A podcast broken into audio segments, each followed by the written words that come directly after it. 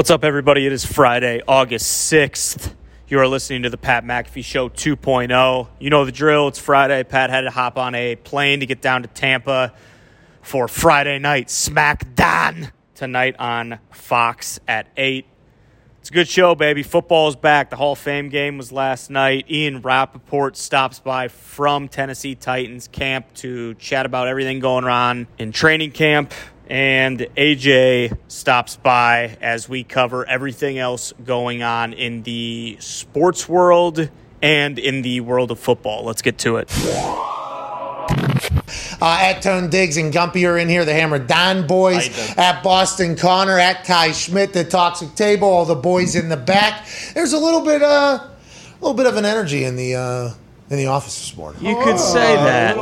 Yeah, it feels like some of those that work in this particular space on a daily basis, whenever they come in through the door, sometimes maybe they walk in and they're not in their best, you know, their best version of themselves. yet. Sure. You know, maybe there's a little coffee that needs to happen. Mm-hmm. You know, maybe there's some conversation needs to happen. A little something happens. This morning, it felt like yeah, donuts need to come in. There was there's diabetes rolling in here. I guess at a rapid, alarming rate almost. And, and it seemed delicious. And I will try it later whenever the fast begins. And and I, you know, I do regret every decision I've ever made that I'm not eating at the time whenever those donuts do come in here. I, I would like that to be known. Every Friday when those donuts come in, they are, whew, they look so good. And, and Gumpy, I appreciate this is kind of your thing now oh, to Oh, the yeah. office. It is very nice of you. But I, normally, you know, for the past couple months, not the same vibe as it was this morning.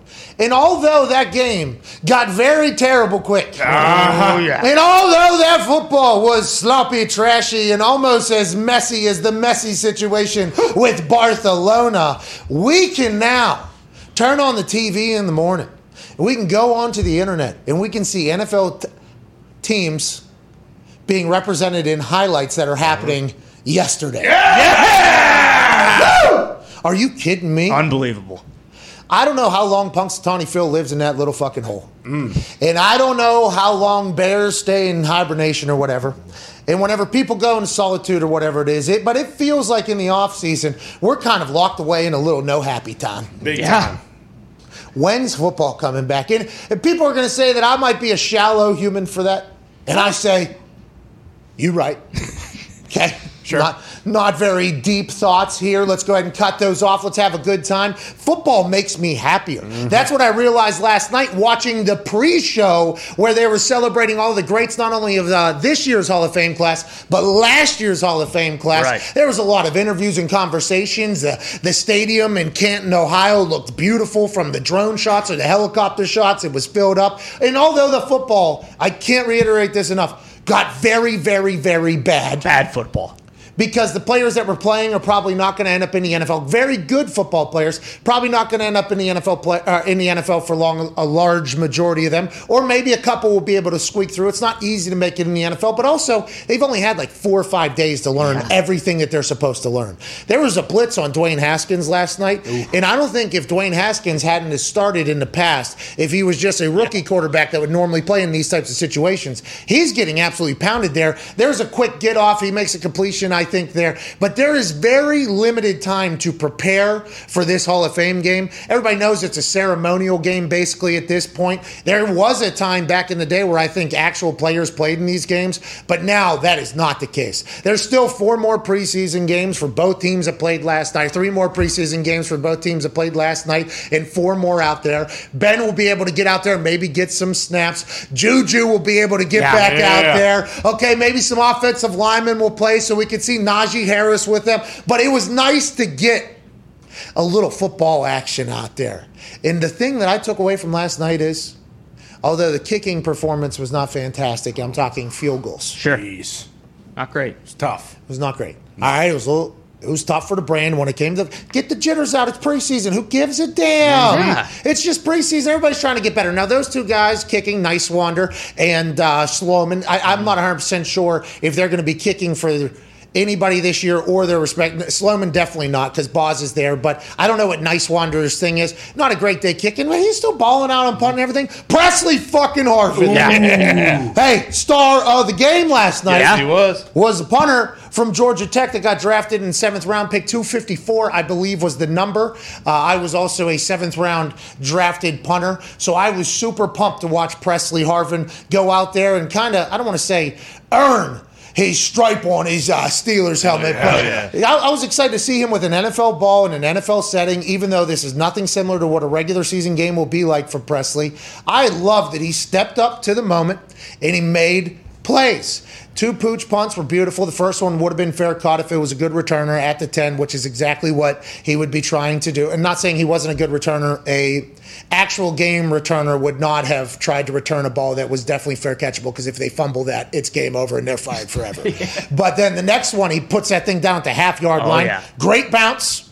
Okay, great bounce there. That thing could have went the opposite direction. We're talking very differently, but Pressley had beautiful control on that thing, perfect distance, a little backspin checkup. How you doing? Keep it moving. Then he gets out there, hits a field punt, misses that one, hits the ground, gets the ball back though. It's like, hey, when you're in a groove, when you are in a zone, good things just start happening. Last ball, I think, was his best ball. I, I enjoyed Pressley last night. I'm also a Jordan Berry guy who is the former punter. He's currently on the roster as well. Pressley was drafted. You don't spend a draft pick on a punter or a kicker, especially if he has a good game. Look for Pressley to continue to go. And aside from that, I just love that football was happening, man. Pressley dominated. Uh, got to hear Troy Aikman and Joe Buck back at it. Oh, yeah.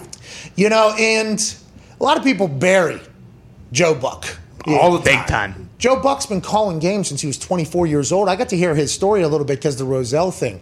I guess his mom gave a, a film of him, his work to somebody else's uh, wife who was in and said, Hey, will you watch a video of my son? And then that's how he got in there because his dad was in there. So it was, uh, you know, he's got his whole thing. So a lot of people say, Hey, nepotism is a problem in the uh, TV world, which it is, by the way, but I don't think Joe Buck is one of those situations. I think Joe Buck, regardless of who his family was, regardless of where, you know, he potentially came from or the people he got to know, he's fucking talented, man. Oh, yeah. Joe Buck is so good at what he does, just as a host. Now he calls everything, so everybody's favorite team. He has been on the call for the best moments and probably their absolute worst moments, and he's directly associated with that. And there's been a couple situations I think he has alluded to not having great self awareness, I think, while he's in the booth. Right. But whenever you're on TV for 20 some years or whatever, for that many hours and that many big moments, you learn a lot about Joe Buck. I don't think he gets nearly enough credit. And after last night, Troy Aikman, I think, has gone to a. Uh-huh. I think Troy Aikman's even because before the game he was speaking and he had a little pundit in him when he was speaking before the game, and it was a very fucking good. And then him talking about Jerry and Jimmy, which we will talk about in moments because that was maybe the best piece of content Yeah. That has happened in a long time, just Mm-hmm. in any particular world. I like Troy Aikman a lot, though, and I don't know how anybody doesn't like Troy. I, I said Troy Aikman's the man last night, and there was a lot of people who were like, "Nah, he's terrible," or whatever. Troy Aikman's fucking awesome in great. there. He really is. He really is. It, it always goes back to too like when you ha- when your team is playing in that like uh, 405 Sunday window, having those guys call it. Even so, like, and then let's say the next week you go and you have like the third crew on Fox. Like, there's a big difference there. Like, it just it makes the game feel bigger than it really is. and I'm not sure. I don't know Troy well enough. I think there's a chance he dabbles in the vitamins that I dabble. So oh. oh. I don't know him well enough. Okay, this is me just judging like everybody else does. But the way his brain works and the way he speaks about the game, I think like, hey, I'm a big fan of Troy. But let's dive into the pre-show. Yes. So, Jerry, just a week ago or two weeks ago, had to address the Jimmy Johnson situation in a press conference, and that was us hearing Jerry say, "Fuck." yeah, for the, for our show, we lost our mind. Loved it. But I think Jerry was eh, addressing that in a big way because he knew he and Jimmy were about to be around each other very closely. Yeah. And I guess this has been something that I didn't know enough about. I guess Jerry and Jimmy were on the outs outs. Big time. And they talked about last night how they were friends in freshman in college. yeah. Jimmy Played and Jerry. football together, I believe. Yeah, so they've been tight for a long time. So sometimes your closest friends, whenever you end up being against each other, those things are hey, cemented it. Mm-hmm. Like, hey, Yeah. this is cemented it. I don't think there's ever a respect loss, and maybe there is a respect loss, but those are normally the deeper ones. Whenever it's like, oh, fuck you, no, fuck you, you, how could you do this to me? No, how could you do this to me? type thing. And then it's like, well, you're gone forever. So Jerry answering a couple weeks ago in that press conference saying, I don't know how I fucked it up with you. and I didn't know how big of a deal that was for him saying that. And I think once we reacted to it, I heard the internet say, like, this is the first time that Jerry has really admitted almost publicly in a big way that it was kind of his fault that this entire thing happened. Then last night, Jerry was forced to sit in Jimmy Johnson's show. Yeah. Mm-hmm. Okay, so he was he had to so somebody who let's say let's say just for this particular story, let's say Ryan Grigson, okay, got into the Hall of Fame. And Ryan Grigson is a man who did not like me whenever I was playing for the Colts. I did not like him whenever I was playing for the Colts. It was very obvious. Might have led to me really deeply considering retiring because of that. And by the way, I should have been a bigger person. I think we both probably will move on at some point. And it's not at this point, I'm very thankful for everything that has happened. So it's like, I don't know how he feels, but that's just kind of how it goes. He, let's say, he and I, he ends up in some uh, award thing that I end up getting into. And then he would have to walk in here and sit right there. Yeah. Like the night before. That's kind of what happened Yeah. with Jerry Jones having to sit on that Fox set where it wasn't just the normal crew with Jimmy. It was also Troy from the booth. Yep. And I think they had a, cou- and it was, everybody was sitting there. And then Jerry and J- it would be just like sitting right there. And Jerry, okay, Jerry, he almost answered these questions in a good enough fashion where it was not his fault and he was n- almost not even going to put Jimmy into the fucking Dallas Cowboys Oh, Ring yeah. of Honor. Did not want it. He was dancing around it. He- I don't want to upstage the the thing. are, we, are we doing this? Are we doing this now? And everybody's like, Yeah, Yeah. yeah. we- Uh-huh. uh, that'd be like you guys, like basically, like yeah, yeah. we are. Yeah. That's kind of what it. Because Terry Bradshaw like Oh. gave it to him a little bit, and then you know, Kurt, they, they were kind of going at him. I mean, there was a Take it away, Jerry. Hey, there's one. Go ahead. Yeah, if you want to, and they did like a close up shot on him, mm-hmm. and I thought Jerry was going to be like because he told the entire story of the ring. And the person that made it said, hey, make this thing a really tight, like really hard to get into. And they have to not only be a great player or perform, but they have to be a massive part of the story of the horseshoe and all the, and he goes through the, or of the star and all this. And he goes through this entire thing. And I thought, I thought for sure he because the way he was talking about everything else and he was kind of dancing around it and though I thought he was going to be able to figure out a way to say and Jimmy is definitely now in consideration. He's in the uh-huh. conversation. Yeah, but Maybe next year. Instead, he basically said like he's going in and then even at the very end of it because they, they were trying to get to this point for like eight minutes it felt like or maybe seven I don't know the exact it felt like forever but they were trying to get to what happened in the last 30 seconds when they were running out of Yeah. time. Jerry said, "We, the Dallas Cowboys, and Jerry Jones are uh, thankful and whatever." He gave an apology and a thank you to Jimmy Johnson, and it was almost like a uh, everybody on set was like, "Okay, fine, Jesus All Christ, thank you, All right, Jerry. that's what we were." Okay. And then Troy, a couple times in between the entire time of trying to get them to that moment, basically, Troy was like, uh, they asked him about his thoughts on something else, and he goes, uh, I don't really know anything about that, but I want to let you know. And he basically pointed at Jimmy and Jerry, and he was like, uh, Jerry would have never been the owner that he was without Jimmy. Jimmy, he Troy was basically like, hey, you, you would have never been anything with, without him. And you, you would have never been everything. So if you guys want to fucking wrap this up, Come on. that would be great. It was, and they did, by the way, by the end of it, and it was like a pretty cool situation. And what immediately followed that, I think, was Mike McCarthy jogging onto the football oh, field. Oh, and it was just a beautiful thing. I, I just that is what comes with games happening. You know, like those are the situations that were so fun to watch as a football fan last night. Aside from the terrible football, Right. that is it the players' fault? Okay. Is it the coach's fault? Okay. Is it that they had five days with probably a walk, two walkthroughs? Like there is no time to learn football. It's all ceremonial, and I think all the shit outside Peyton crushed it. I mean, Yeah. there's just Yep. It was a cool night, I thought. The interviews in the booth I love too. Like when Peyton came on, when John Lynch went on, and Peyton talking about the Monday Night Football with him and Eli just made me even more pumped for just to see that happen Hey, this year. Omaha Productions is doing a watch along. Yeah. And it Peyton basically said, I'm I'm gonna be on my couch. Eli's gonna be on his couch. And we're just at a bar watching a game. Who doesn't want to watch football with As their brother and talk about it? So pumped. when this when this was presented, he said it seemed like too good of a. like, uh, Archie probably I don't know if he was in the conversation or whatever, but him looking at Peyton Eli, you guys gonna watch fucking games, aren't you? Pay to watch football. Yeah, you- Talk to each other about it. just that whole conversation, and they'll crush it. By the way, Oh, yeah. 'Cause Yes. That, but he, John Lynch, mm-hmm. awesome Yeah. chat about. He put over Jimmy G again in his interview. Big time. Hey, not a bad idea there as a general manager, Hall of Fame player. We'll see if he's a Hall of Fame general manager as well. Seems like he's well on his way out there. Jimmy G's playing great football. Hey, probably pretty good price. Probably pretty good price. Best we've ever seen Best, him. yeah, ever seen him. Somebody should come get him for sure. Now there is. Uh, we heard your backup's playing like Patrick Mahomes 2.0. No, no, no, no. I don't know about that. We don't even know if he knows the offense. nah, nah, Jimmy G though, really. See Jimmy. Hey, He's we can get him though if you want him. It's good to have a GM in the booth too, because he for that type of game, because he knew every single player on the field too. Yeah, and by the way,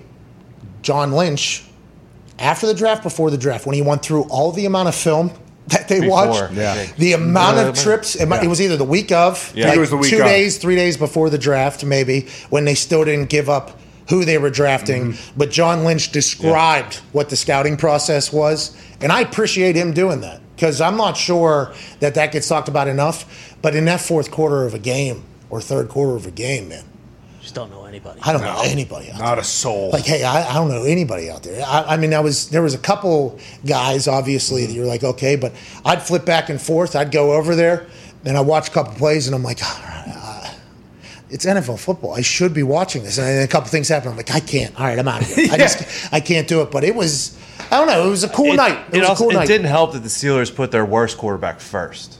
Like that was an odd move. I knew you were gonna them get that. to- what do you mean?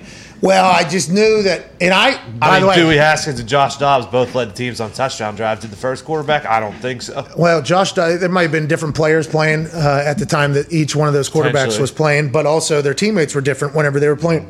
At that time, what would Dewey look like with Chase Claypool? I mean, who knows, right? There's me just adding to your thing. Dobbs looked electrifying though, and I think it's because if you're a mobile quarterback in preseason games and you can move, you win. Because a lot of people have no idea what the fuck they're doing. But guess what? if they don't know what they're doing or what route they're running, they're still running and creating space and everything like that. So I think he played very well. And by the way, Dewey Haskins can still sling it a little bit. Yeah. Hey, it's like it's Yeah. a dart coming out of there. Oh, yeah. I mean, that thing hops Uh-huh. out. There was a couple things that he did last night to make you go, okay, Dewey still's got a long way to go, but Still. Well, and poor him. Mason had Mason didn't have any of the starters at O line except for maybe the center position, who's a rookie. But then Dwayne had guys who aren't even probably gonna. And they were running blitzes Yeah, in the Hall of Fame game. Coming at him. I was so amazed by that. I'm like, okay, right. And this is something I think it's like almost like a gentleman's agreement or whatever, but special teams very easy to know what's coming in these preseason games. The coaches, I think, even talk beforehand, like, hey, this is what we're going to do. This is what we're going to do. Hall of Fame game, it was six bucks, okay, doubled each gunner, and that was just snap, hold, run. This is what we're doing. You know, like it was just very, very basic. I think there's an agreement there. When I saw that rush against Dwayne Haskins, I was like, oh, we're running blitzes in the Hall of Fame game. Okay, this is awesome. This is pretty cool because there's I mean, they're five days in the training. You know what I mean? Yeah. Five days. It- Wild. It's, do you want to lose anybody or do anything at this point? And maybe that guy just called his own play or whatever. I don't know if they continue to do it, which I respect a lot. But it was pretty fascinating to see what was being run, what wasn't being run, who was doing okay. I thought Dewey didn't look bad though. Um, but you guys, I don't know if you found your backup quarterback or the quarterback of the future, Yeah. and maybe that's why Art Rooney II said. Uh, Hey, Ben's not. It's not in stone. He's not playing another four or five years. Might need him. Maybe that's why I said that. here's just a, a general over overall NFL question for you. So like, Haskins and Rudolph are more talented than Dobbs, but Dobbs is also he like works for NASA. He's an astrophysicist. So like, if you could have him maybe in the can- quarterback room, mm-hmm.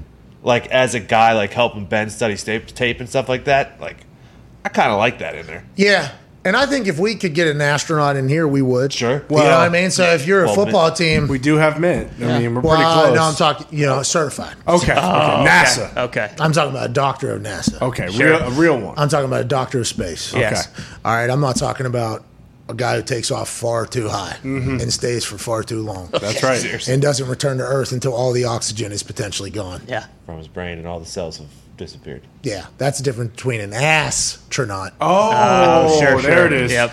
and a doctor of space astronaut, which I think is what he's referring Yeah, to. I am. Sure. Josh Dobbs. Yeah, that'd be fun. I mean, shit, I- I'll start learning uh, some space, and we'll try and get after it a little bit. I mean, I've watched a lot of documentaries. Okay, Yeah, That's not a doctor of space. You could potentially be an astronaut. Okay, Uh-huh. Uh, one of those. Okay. two S's. Ah. If we can find an actual astronaut, though, we should think about getting them around. Yeah, And it'd to your point. Yeah. you want to have an astronaut around if you can have an astronaut because people actually go, "What are you, a fucking astronaut?" Yeah, mm, Yeah. yeah, yeah. I am. That is an astronaut Right right, there. Rocket builder, fixer.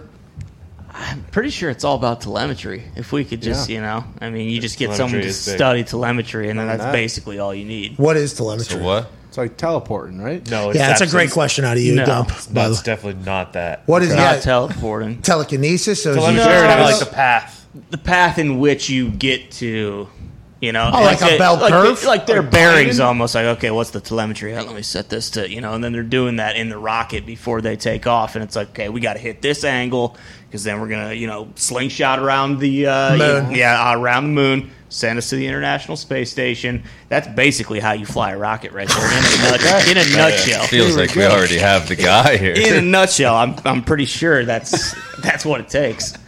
So I'll look into it a little bit more. I'll Telemetry. Hey, get a would couple be- books on telemetry and You are the guy that we have around that we can say we had a guy who got accepted to Harvard. True. Boom. It would be cool if hey, we got a fucking astronaut here too. Yeah. Yeah, that would be. I'll look The- into the it. only issue is he he- also. yeah.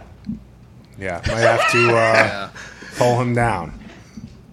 How high will you be the first time you head to space? Oh, Okay, so well, high. you actually have to stay sober when you're calculating your telemetry. I don't want to, you know, end oh, up in a fucking up. different I- solar system or something. I kind of just want to be like the 95 year old that was with Bezos. Yeah, just- just, Oh, yeah. floating around. oh yeah, So I looked it up.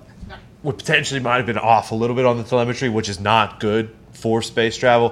Telemetry is the data that travels from a spacecraft to Earth. It can give information about the ship's position and heading. Exactly. So we were on the right so it's. So all you- about telemetry. So you'll be the town crier of the spaceship when you Right. have the to, to, telemetry, telemetry. to Okay. send a message back down to Houston. So who's calling the slingshot then? Not him. He is not. Houston. eh, no, NASA's to- normally Houston is, yeah. Yeah, Houston's normally got. But it's not him though. They, they will call him though. I think to tell him Hey, to tell hey, everybody. set your telemetry as follows. Doing Yes. the slingshot. so that's what it is. It's conversation from space to Houston. it's basically telling them the position and heading that they're going, which we had we had talked about. yeah. yeah. But I, if you ever get to do that with your um, telemetry, Mm-hmm. I'd like to be the um, you know inconvenient just person that paid to be there floating around. Maybe strapped in right next to me. That'd be awesome. You That'd got be so cool. Thanks for all your hard work. Hey, you bet. Good I can't believe we're going to space. deal. I know it's going to be awesome. Yeah. Thanks, hey. Todd. Go. Thanks, Todd. Oh yeah. That's an astronaut. Let's go. Did you see that? Uh, I didn't get to watch the video or hear the video, but I saw clips of it.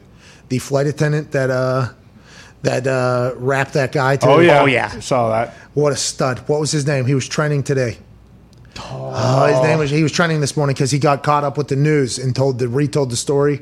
And he's like one of the best storytellers in the history of Earth. Really? He was trending this morning when I woke up, 6 a.m. No big deal. Was going to go golf, fell back asleep, saw this guy trending, didn't watch the video or hear the video because it was too early. So I kind of missed out on it. But that's what you guys are going to have to do when I'm floating around in space. All right, You got it. You Bring the duct have to- tape. Yeah, you're going to have to tape me Tape down. down. Yeah, because I'm going to want to swim around. Of course. uh, let's go to Olympic talk. Hell yeah.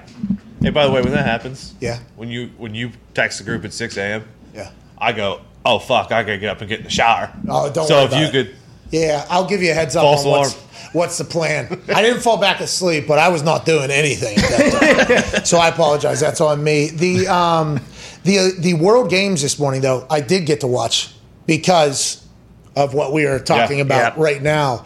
Uh, Gable Dan Steveson. Hey, oh, hey, 275 pounds. They're saying this dude. He does round off backflips. Yeah. floating backflips. By the way, like absolute dead body, straight body. Have to be so explosive to get up that high. He won the gold medal today in his first Olympics in a buzzer beater takedown with 6.5 seconds left in the match. The guy from Georgia, who was massive and large, who had a lead, gave up a quick two points whenever he was up four with like 20 seconds left. And then at 6.5 seconds, they reset this thing. Gable, Dan, Steveson had six and a half seconds to get a takedown to win this thing. Yeah. And literally, he dances around this guy for five and a half seconds Yeah. Takes him down with a half a second. You see the ref put up the two points, and all of a sudden it's Olympic gold medalist. Sorry about it, pal. Get the fuck out of here. We got a guy. Mm-hmm. We got the guy. This guy is a heavyweight superstar. I guess he loves WWE as Yep. well. I assume he's going to come in and absolutely slaughter it. He has a picture with Paul Heyman if he wants to. Will he get into the UFC? He's explosive, fast seems to be dancing and dosy doing on these other people that are the best in the world. And he's electrifying. I'm fuck. I loved watching that. I actually sat up in the bed. Let's go! I didn't know what happened. I didn't know exactly how or why he won, but I did see the hand go up, mm-hmm. and I saw him start celebrating. I was like, I thought we lost, and then it was almost like that Taekwondo situation where mm-hmm. points were just Yep. getting added in there. But fucking hey, let's go, Gable. He was awesome. I may have been a little premature saying that I was done with the World Games because yeah, this was fucking awesome. I mean, it, this was incredible. And then we also just you know we just had the Canada and Sweden women's game. Like the Olympics still have juice. That was one of the sweetest things I've ever seen. Like for him to because it really was when when the two went up. I think there were like two tenths of a second left. I don't know how that works. Like if the if the ref delays a little bit and doesn't get it up in time, if it doesn't count. I mean, like I, I feel like you don't see that in wrestling hardly ever. Okay, you went to Iowa, so I think you are around the wrestling culture. I went to like a lot of wrestling, you know, Iowa wrestling meets in college. You know, he's a Minnesota guy. people actually do that, right? That is something Oh, that yeah. happens. Like in Iowa, you go to the wrestling. Oh yeah, like sellout, like 18, 20,000 people in there. okay, so you probably know more about the culture than any of us do, right? I mean, I'm from the town with Kurt Angle. Right. Hell yeah. You know what I mean? But I ain't never got in there and did anything. Yeah, I mean, I didn't wrestle. I, I played basketball instead. But like, you know, I mean, Is shit. that a that that doesn't happen often? I don't think. What just happened, or does it? I have no Uh, idea. It happened in the women's side this morning to someone on the U.S. They were going to get gold, but then I believe it was a wrestler from China who did basically the same thing and got her back and won it.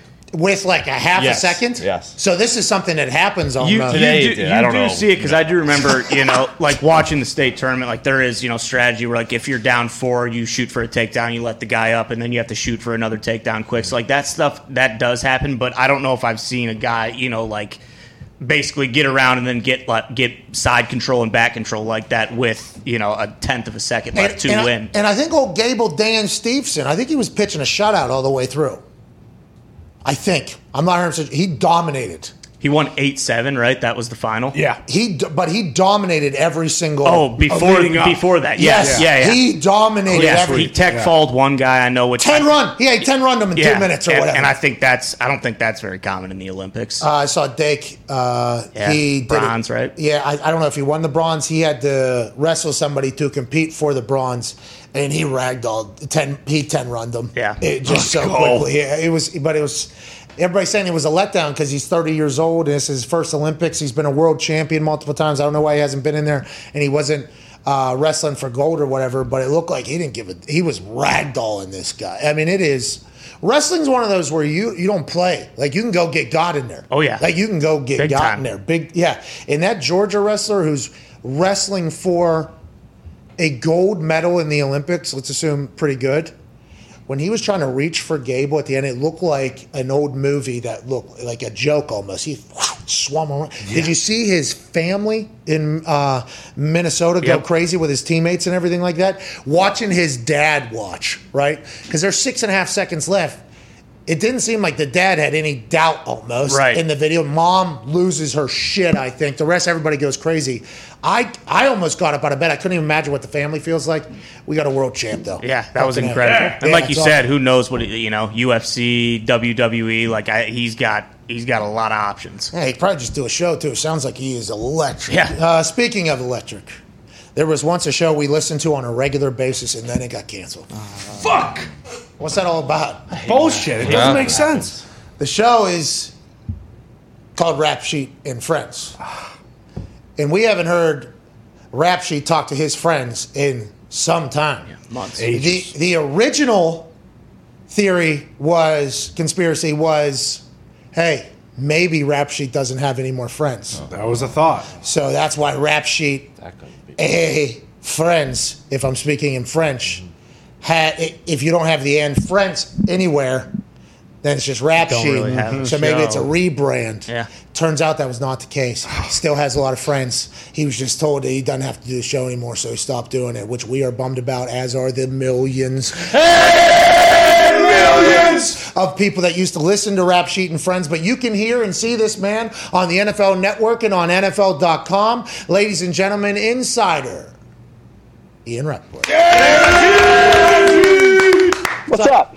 Hey, we did think there was that going around that maybe Rap Sheet didn't have and friends anymore, so that's why they had to end the show. You said you were just told not to do it anymore. That's good news. We're pretty proud of you, actually. Yeah, I mean, I would say the reason I named the show that was just so people would know that I had friends. Like, just you know, all they do is see me in this little box every day. So just want to emphasize that, like, I have friends. But now that the show's on hiatus, I would say a pause. Maybe people don't know that I have friends now. Oh, okay. Well, you're right. Uh, You're a friend of our show, I think. Yeah, friend of the show. Friend Big of our fan. show. Yeah, it's pretty good. I like it. Yeah, that's that's that's for my resume. I'm just reeling. You have to excuse me. I'm reeling over here. I just got yelled at by Mike Vrabel during Titans practice. So Did he have a dip it's, in? Did uh, he spit on you? tough day. Did he have a dip in? Did he give you a little, hey, hey, rap, boy, pfft. Did he give you one of those? It was it was from very far away, um, so I don't know. It was it was just about as loud as you could imagine someone screaming at someone uh, during practice. So that was a good time. What did you talk to him do? What did you do? Jeez. I believe it appeared like I was talking to Taylor Lewan um, as I was walking by Oh, because he is a uh, he's a rehabbing player, and rehabbing players are not allowed to talk to the media. I really was not talking to him, but Vrabel must have thought that. oh! What did Vrabel say? What did Vrabel say? This is awesome. Vrabel's getting ready for practice. Looks over, looks at Rap Sheet in his bright red shirt, by the way, and he's like, "This." And he and Taylor already have a great relationship. I bet this was a hilarious dissection of you and Taylor.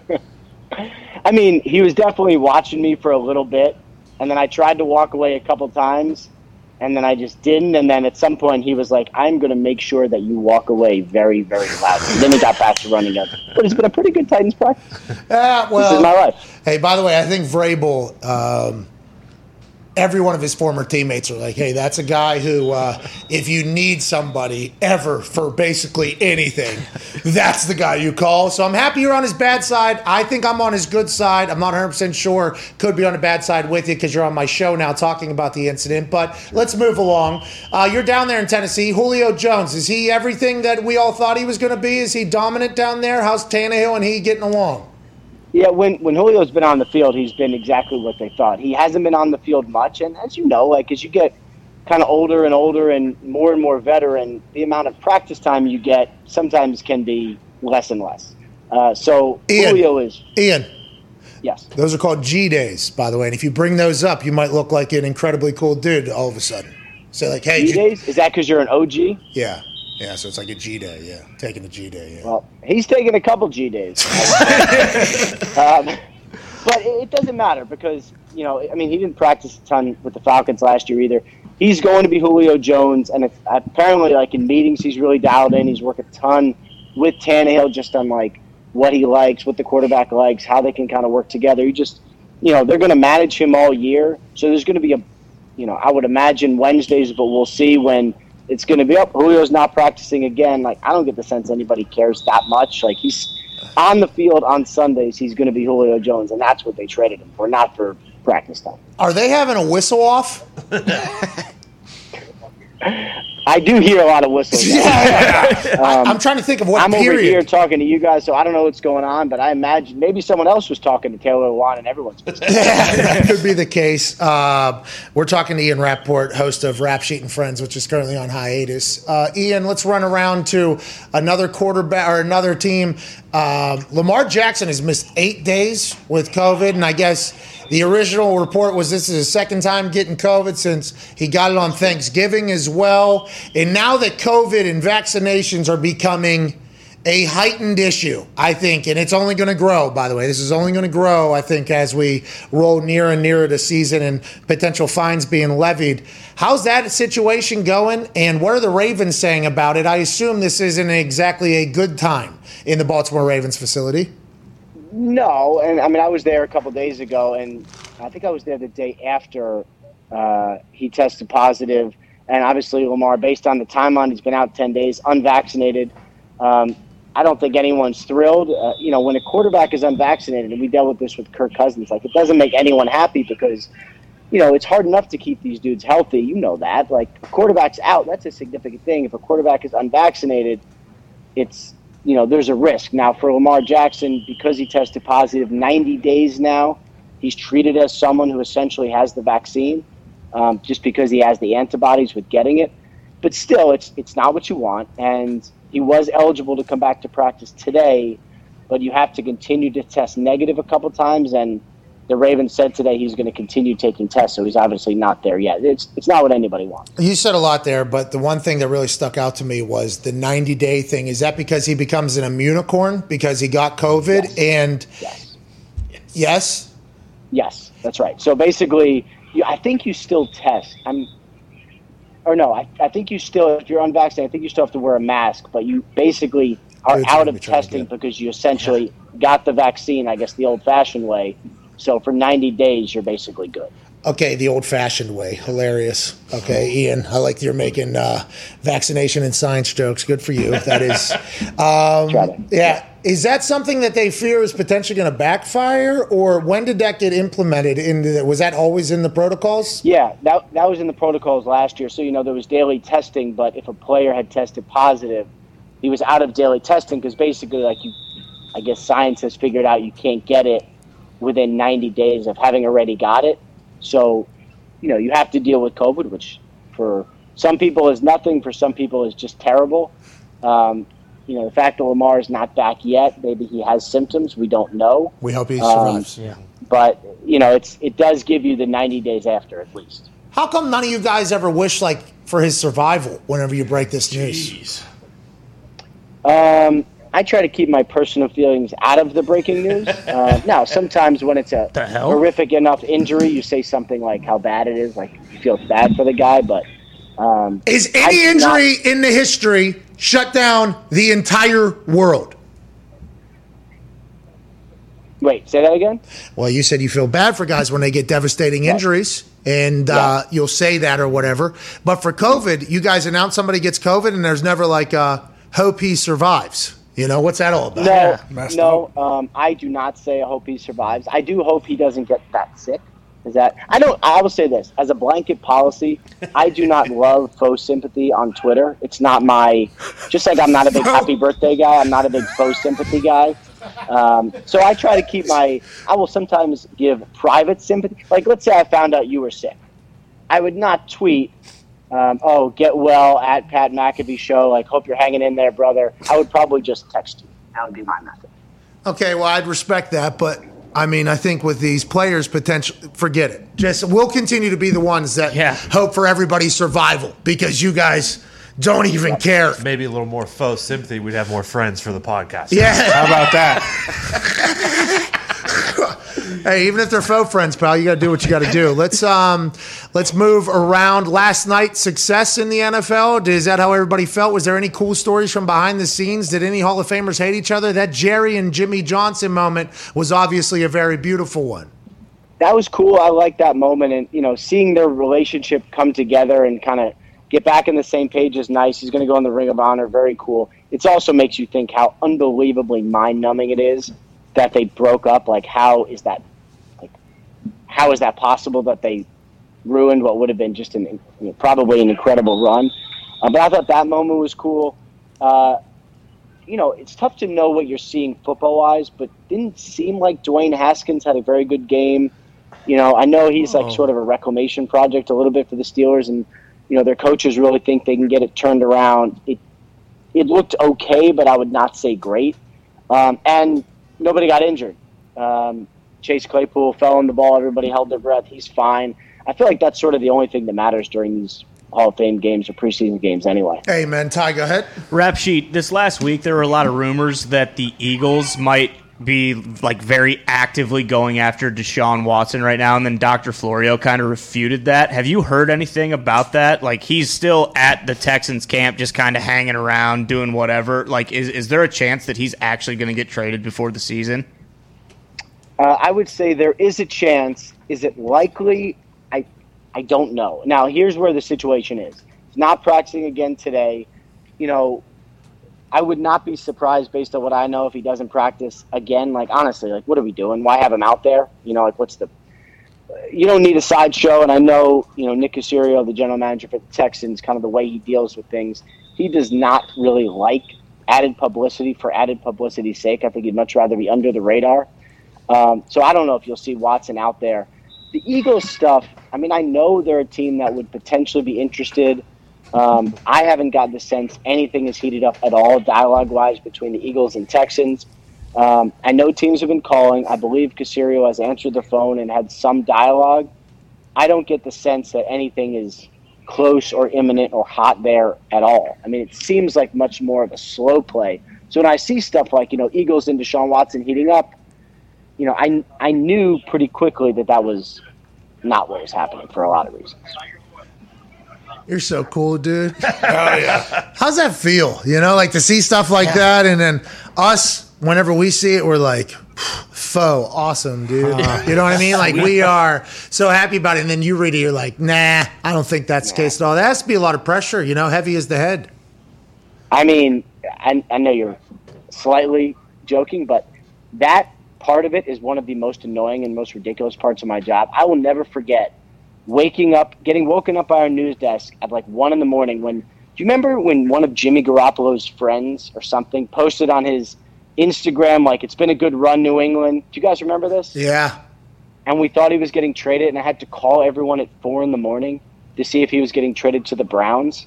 Like this one, I kind of knew. That one, I did not know, and having to wake up everyone at four in the morning to see if Jimmy Garoppolo really, in fact, got traded is there's fun parts of this job, but I cannot say that that night was one of them. All right, so quick follow up there. Whenever JJ Watt was trolling everybody, were you just uh, awake at all times for that, like waiting for a post, trying to pick apart what shirt he was wearing, and then him sending the mail for the merch to a friend of a friend's house to get to his house? I mean, he tried to keep that under wraps. What were you trying to just blues clues that thing? Yeah, uh, that whole thing was annoying, and I knew that Jay was not a huge fan of the always. fact that uh, I broke that he was, you know, I think he planned to announce his own release separation from the Texans, and then I broke it.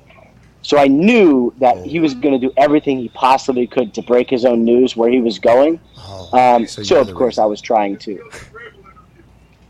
So of course, oh boy. So of course, I was trying to. Uh, Is that Vrabes? Uh, no, that was Willie McGinest. We were supposed to get him after practice. I'm not so sure we're getting him now. But anyway. Um, oh, because of you? I mean, you pissed off oh. Vrabes and oh. Willie McGinest, dude. Yikes. Oh my oh, god! Hey, moment of silence, please, yeah. for Ian Rapoport.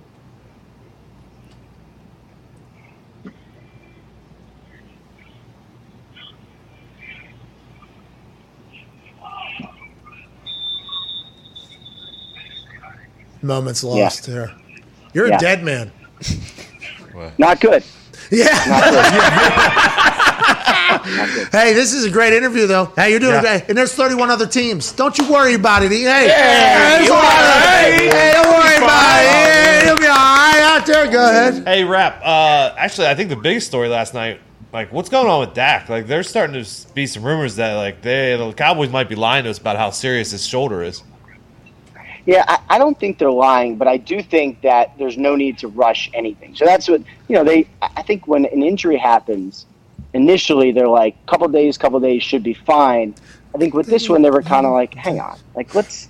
This is our quarterback. We'd like him to play in a preseason game, maybe just one. So why are we rushing anything? You know, I, I think that's more what this is. Uh, it's a muscle. It's not like a ligament. It's not a tendon. It's really just a muscle pull. Um, and the fact that Dak acted so quickly and was like, hey guys, something is wrong, probably saved them from major injury. So I think he's going to be fine. Uh, I think he's going to play week one. He's probably going to play in a preseason game. I just don't think there's any point in kind of rushing anything. I think he was clapping pretty hard last was. night. Oh, yeah. So I mean, pumped up. literally when I saw him clap, I was like, "Is this pre-record? When did he record the clap?" Because Yeah. that is a pretty, you know what I mean? Pre-injury, Shoulder. pre-injury clapping. Which, by the way, maybe Jerry playing for that. I I know he was not planning on putting Jimmy in that Ring of Honor though last night until he was placed into Jimmy's friend's house. Basically, I mean that was a moment. I don't know. Uh, he handled it beautifully. Go ahead, uh, Connor. Yeah, rap sheet. Uh, Walt Anderson is replacing Burt Ah. Riveron up in the officiating thing. Uh, is anything going to change, or is this still going to be a dog shit process? I I hope it is a really good, clear process. I mean, the main thing to me, like you know, they make the decisions, they do the reviews. It is what it is. What I sort of want as you know, someone who does this job, but also a football fan, I want a quick explanation. That's kind of what I hope we get out of it. And you know, they've had different people doing it for a while. Al Riveron did it, then some other people have chimed in. Like, I just want to know why the rule was what it was. Um, and why they made the call they did. So I hope that the communication, not just to the teams and the game, but to the public increases. Uh, and you know, guys like Walt Anderson have been explaining stuff to the public for years, so that's that should help.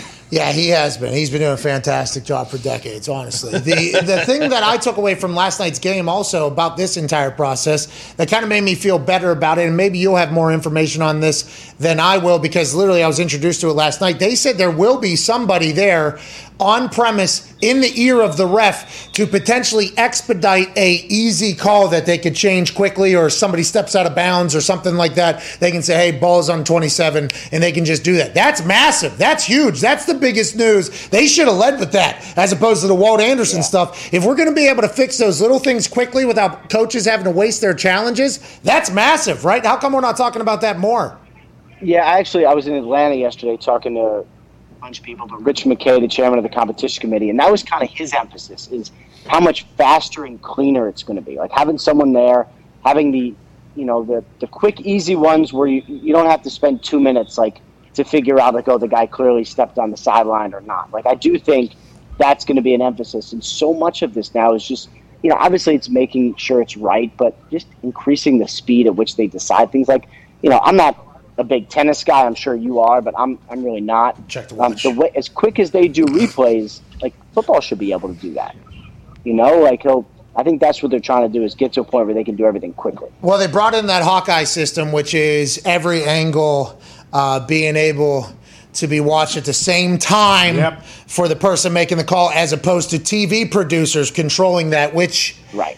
I don't want to get angry, okay, about everything that I've watched and games that I've been a part of, and who was potentially in charge of overturning maybe a call I hated or anything like that. But we're just going to think ahead that it's better now. Okay? Better now. It's better now. We don't need to dive back. It is much better uh, now. Ian, good luck over there. We appreciate you for joining us. Sounds like you're in some shit. I mean, Yeah. it, it sounds like it. We'll find out. Uh, going to be an awkward rest of the day, but this is my life. I'll see you guys later. I think you just go in there with a real firm handshake and you say, listen, I apologize, Vrabes. Or maybe get that guy that just walked in behind you to maybe get the introduction there because it seems like he's probably on a good basis with uh, Vrabes is an intimidating guy. Willie McGinest, too. He is one of the largest humans I've ever seen in real life. He has the entire hourglass Yeah. Mm-hmm. shape or whatever. Stacked up. All right, Ian, good luck out there. dude. Hey, good that. luck, Ian Ian. Rappaport. Fucking, I, the thought of Vrabes, just standing there, pro- maybe even with his punching glove or boxing gloves on. Mm-hmm. Massive, massive. Oh yeah. Just standing over there, probably forced to let NFL Network in because sure. the NFL Network is a part of that. So it might not even be a part of when the media is out there normally, like the local media or whatever. Probably might be forced to have Ian in there because he's with NFL Network. Willie McGinest, old friend. Okay, we're close. We're coming through anyway. We can do that. Yeah, only rule is you can't talk to any of the injured, especially that fucking guy right there, Rapoport, the inside. Can't talk to any of the injured players. Oh, no problem. Do whatever you want to do. Walk around the field. Do what you got to do. Fucking Frank's just sitting there. This, mm, he's not doing it.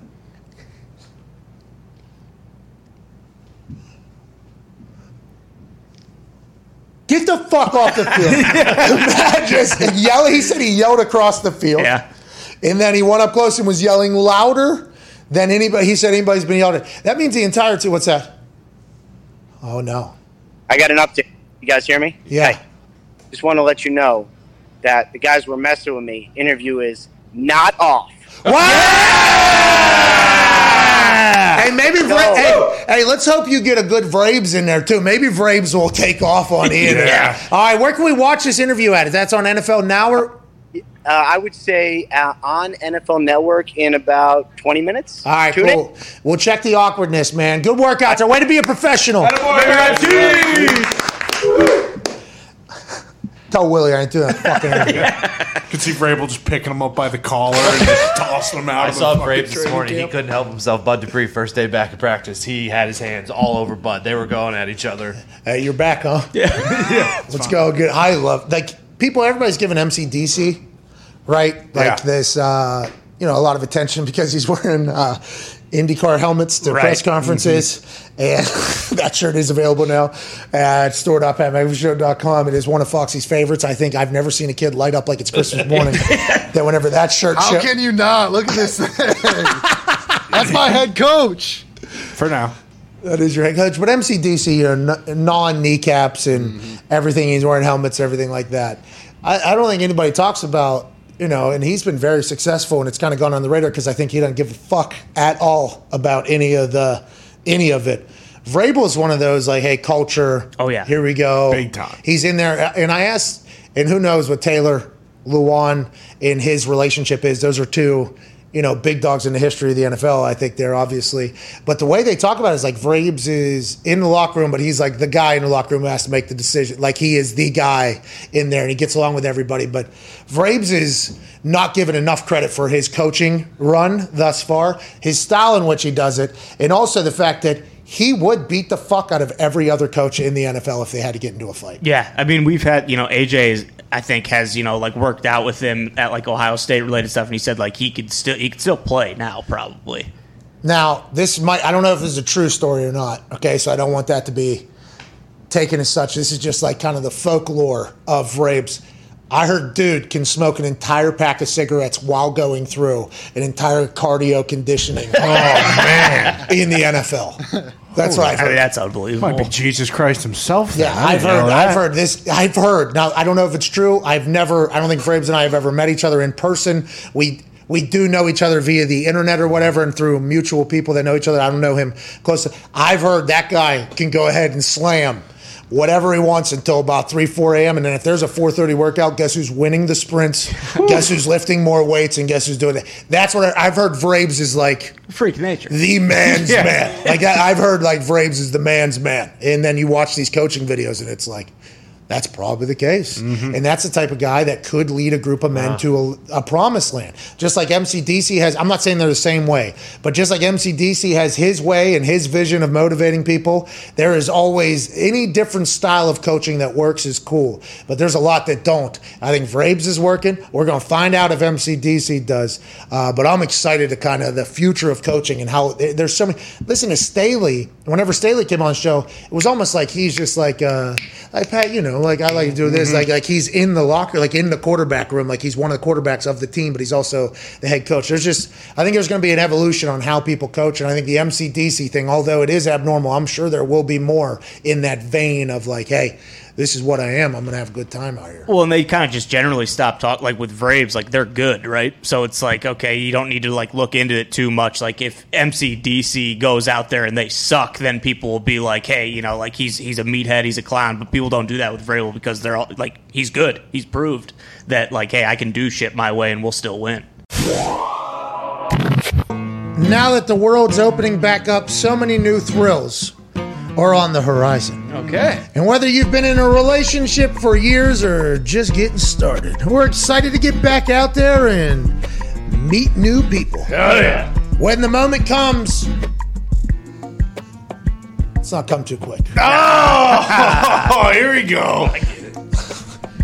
That is not what they had in their copy. Okay. they should. That was, I think they're going in a different direction. So let's go back a sentence or two. Okay. Okay. When you, when the moment comes, you want to be ready. Hell That's true. Yeah. With Roman, you can get a free online evaluation and ongoing care for erectile dysfunction, all from the comfort and privacy of your home. Once you take care of that, though, you get the Roman swipes, and guess what? Ha! Lasts a long time. Banging it, banging it, banging it. Yeah, it's Pete Alonso. at the all at the home run derby. That's right. Dingers. Downtown. Bingo. David Occup- population, you dude. Hell yeah. Roman ready equals confidence. The confidence that you know you can rise to the occasion in the moment. We're looking at the Summer of Love 2021 version, and Roman wants to make sure you can participate in your way. Whether that be as a single person or a couple who would still rather stay in with each other, a U.S. licensed healthcare professional will work with you to find the best treatment plan. If medication is appropriate, it ships to you for free with two day shipping. Okay. That's huge. Free? The shipping's free. Wow. I believe, not the Not the Yeah, medication. Free No. two day shipping. Yeah, yeah, yeah. Uh, go to getroman.com slash McAfee today, and if you're prescribed, you can get 50% off your first month of ED treatment. Okay. That's G E T R O M A N dot com slash M C A F E E. And if you're prescribed, you can get 50% off your first month of erectile dysfunction treatment. Make sure you're ready to have confidence and control this summer. Roman ready. A lot of conversation last hour on youtube.com forward slash the Pat McAfee show about the Hall of Fame game last night. Have to hit it once again. Congrats to the Steelers, undefeated. Wow. Hey, uh, what you saw out of Matt Canada's offense, Tone Diggs, a lot of jet sweeps, a lot of movement, a lot of action. Dan Orlovsky said on this show that if you're an offensive play caller that isn't utilizing every single inch of space that the field has to offer, you are doing your team a disservice. With the way offenses are now and with the way there is a, a, a schematically space creation makers basically uh, with how the rules are and with RPOs and the speed and what defense can do and what defense can't do. It is insane right now. It looks like you guys are about to speed up. Things are about to get real fast in Pittsburgh. That's got to feel pretty good as a lifelong Pittsburgh Steelers fan who saw them go 11 and 0 last year, then run the same exact plays for the rest of the season, and everybody knew what it was, and not be able to do anything. The change will be good, right? Yeah, it's going to be much better. As you know, we've had potentially the worst offense coordinator in the league, Randy Marsh, for the last few years. Whoa! There was some competition, my friend. No, there was no. There Randy was Marsh might actually be better. no, there was not. I promise you that. But That Chan Gailey, is that what you said, Nick? No, Dick said Randy Marsh, who is the dad from South Park. Randy Fichtner was his actual name. Um, Oh, I see what you're so doing. over the, during his time, Steelers ran play action twelve percent of the time, which is by far the lowest in the NFL. During camp, from the reports that I'm seeing, they're up over twenty five percent of the time. So we'll get a little play action. They did a lot of motion, a lot of movement last night. They were just like the years past. They were just saying, "Hey Ben, guess what the defense is doing?" Because we're not going to move anybody on our side to give you an idea. But then It's- Ben would also be telling the defense what they're going to do, right? And that's something that came out. Oh, Some yeah. uh, corner came out and said Ben Roethlisberger was actually Tell me what the guys were running. telling the wide receivers, "Hook, run a button hook, because- seven, seven, run a seven." And the corner had to act as if he could not hear what Ben was saying. And the first time, I guess he probably tested it. Was like, Yeah, is yeah. that? Oh, oh shit! is. And then he goes to the sideline. Everybody play it cool. Everybody play cool, but Ben will tell the wide receiver what route to run. That really, it was backyard Yeah, football. It was backyard football for a long, long time, and Ben loved throwing. That's why everybody was like, Ben's a quarterback. Ben's going to want to throw the ball. Ben's the one running the offense. I think last night we saw that even if Ben wants to run the offense, there's going to be a lot of shit already in the plays that are vastly different. And uh, I'll be excited to see Ben have to pre snap, post snap, and do that entire thing like a lot of other quarterbacks have done for a long time. My optimism is it can't get any worse. It's not going to get worse than what it was the last few, and it wasn't that bad. Last year at the end of the season was bad. He was hurt the year before that, and it was very bad for the offense. But the year before that, he led the league in passing. So it'll be fun to see what Ben does. We'll year. talk to Ben. Has been very successful. He'll be a Hall of Famer. I mean, there is. He's just always had things Yes. around him that make you go, ah, okay. What the hell's going on? He's gotten rid of those though. He has allegedly completely. He was cracking jokes last night. He was having a great time on Yeah, the he was there. sidelines. I saw him laughing. He was watching the game too. The uh, Yeah. whenever Yeah. he was getting interviewed, he kept turning away from the mic because he wanted to watch the boys play, and that's a good teammate Ben. That's Roethlisberger. right. Hell yeah. Second year after Tommy John, always your best, my friend. In baseball world, Yes, sir. Just in general, He uh, was saying that last night too. He said, I thought I was good until I saw what I was this year and I realized, oh, I'm much, much better. I, the, everything that happened around the game last night, like for instance, the plays themselves, not Yeah, the yeah, players, yeah. Correct. Right. the plays themselves. Uh-huh. It was like, oh, shit, okay, that's a little bit different there. I think you're going to have to get, like, those plays work with the 4 2 four one. You guys got Chase running. What's Chase? Chase four three. Chase is a four three. He's a big body four three. Diontae's quick. That's probably who'll be most of those guys. The the Mason Rudolph fumble Lyle fumble Ruski on the Man. sweep. Uh, ESPN uh, already put Micah Parsons into the Hall of Fame because he fell on the fumble of that play. I mean, he's already making a difference on that defense. Bruh, fire play. Yeah. Dude, please relax, okay? He was right there, and it's not easy to uh, recover a fumble. Joe Judge did it in the mud last year. He did. That's right. And, uh, you know, that kind of set the tone there for the Giants in the way they're going to build that whole thing. But it's not easy to. He, he made a play. He had to be nervous, too. First drive, Yeah. NFL, a lot of pressure. They're saying he's going to be a guy guy. He gets a fumble recovery first play. Here we go. Some guys just make plays. That's right. That's what some guys do. Mike Parsons is one of them. Let's talk about the Giants because this is fascinating. Uh, Joe Looney wasn't the only one that retired, turns out. No Really? way. Yeah. So Joe Looney immediately after um, the lap fight hundos push-ups thing that happened to everybody on the team. Uh, because there was a fight that Danny Dimes ended up in the bottom of it. Joe Looney, 30 year old, been around the NFL a long time, says, you know what, I have a lot of respect for Jason Garrett. That's why I, coach, sorry, I have a lot of respect for Coach Jason Garrett. That's why I came here, but I don't think my body can do it anymore. And we took it immediately as, okay, so he was somebody that got there a couple days before this entire event, and he was looking around wondering why nobody else was saying anything about the push ups and pads at the end of practice or whatever, you know? So he retires. He says, I'm out of here. Two more players, I guess. Just see you later. We're getting out of there. So Joe Judge is going to run his team how he's going to run his team. And the New York Giants needed an entire culture shift to get back to the once glorified days that they had when Coughlin was winning with Eli Manning and the boys. Mm-hmm. They've had McAdoo. They've had an entire situation over there. They benched Eli. They brought Eli back. There's been a lot of situations where the Giants have not been fantastic when they once were. So much so that their owner actually came out and said, I'm tired of fucking telling people why we stink. I, I don't want to do it anymore. So they invest in the offseason. They bring people in. A couple of the older guys realize this isn't for me. They're leaving. But if Joe Judge wins, none of this matters. I can't stress that enough. That as long as Joe Judge gets a culture that wins, none of this None of this matters. The players have come out and said, like, if you don't want to be here, don't be here. Now, that's not always necessarily the case, especially when people's lives and families are, you know, doing things and food on the table and everything. It's not like for some people, but I got the message as, hey, there's going to be people that either buy in and there's people that don't. That happens everywhere, by the way. There's some people that can't buy into a nonchalant type building because they don't like that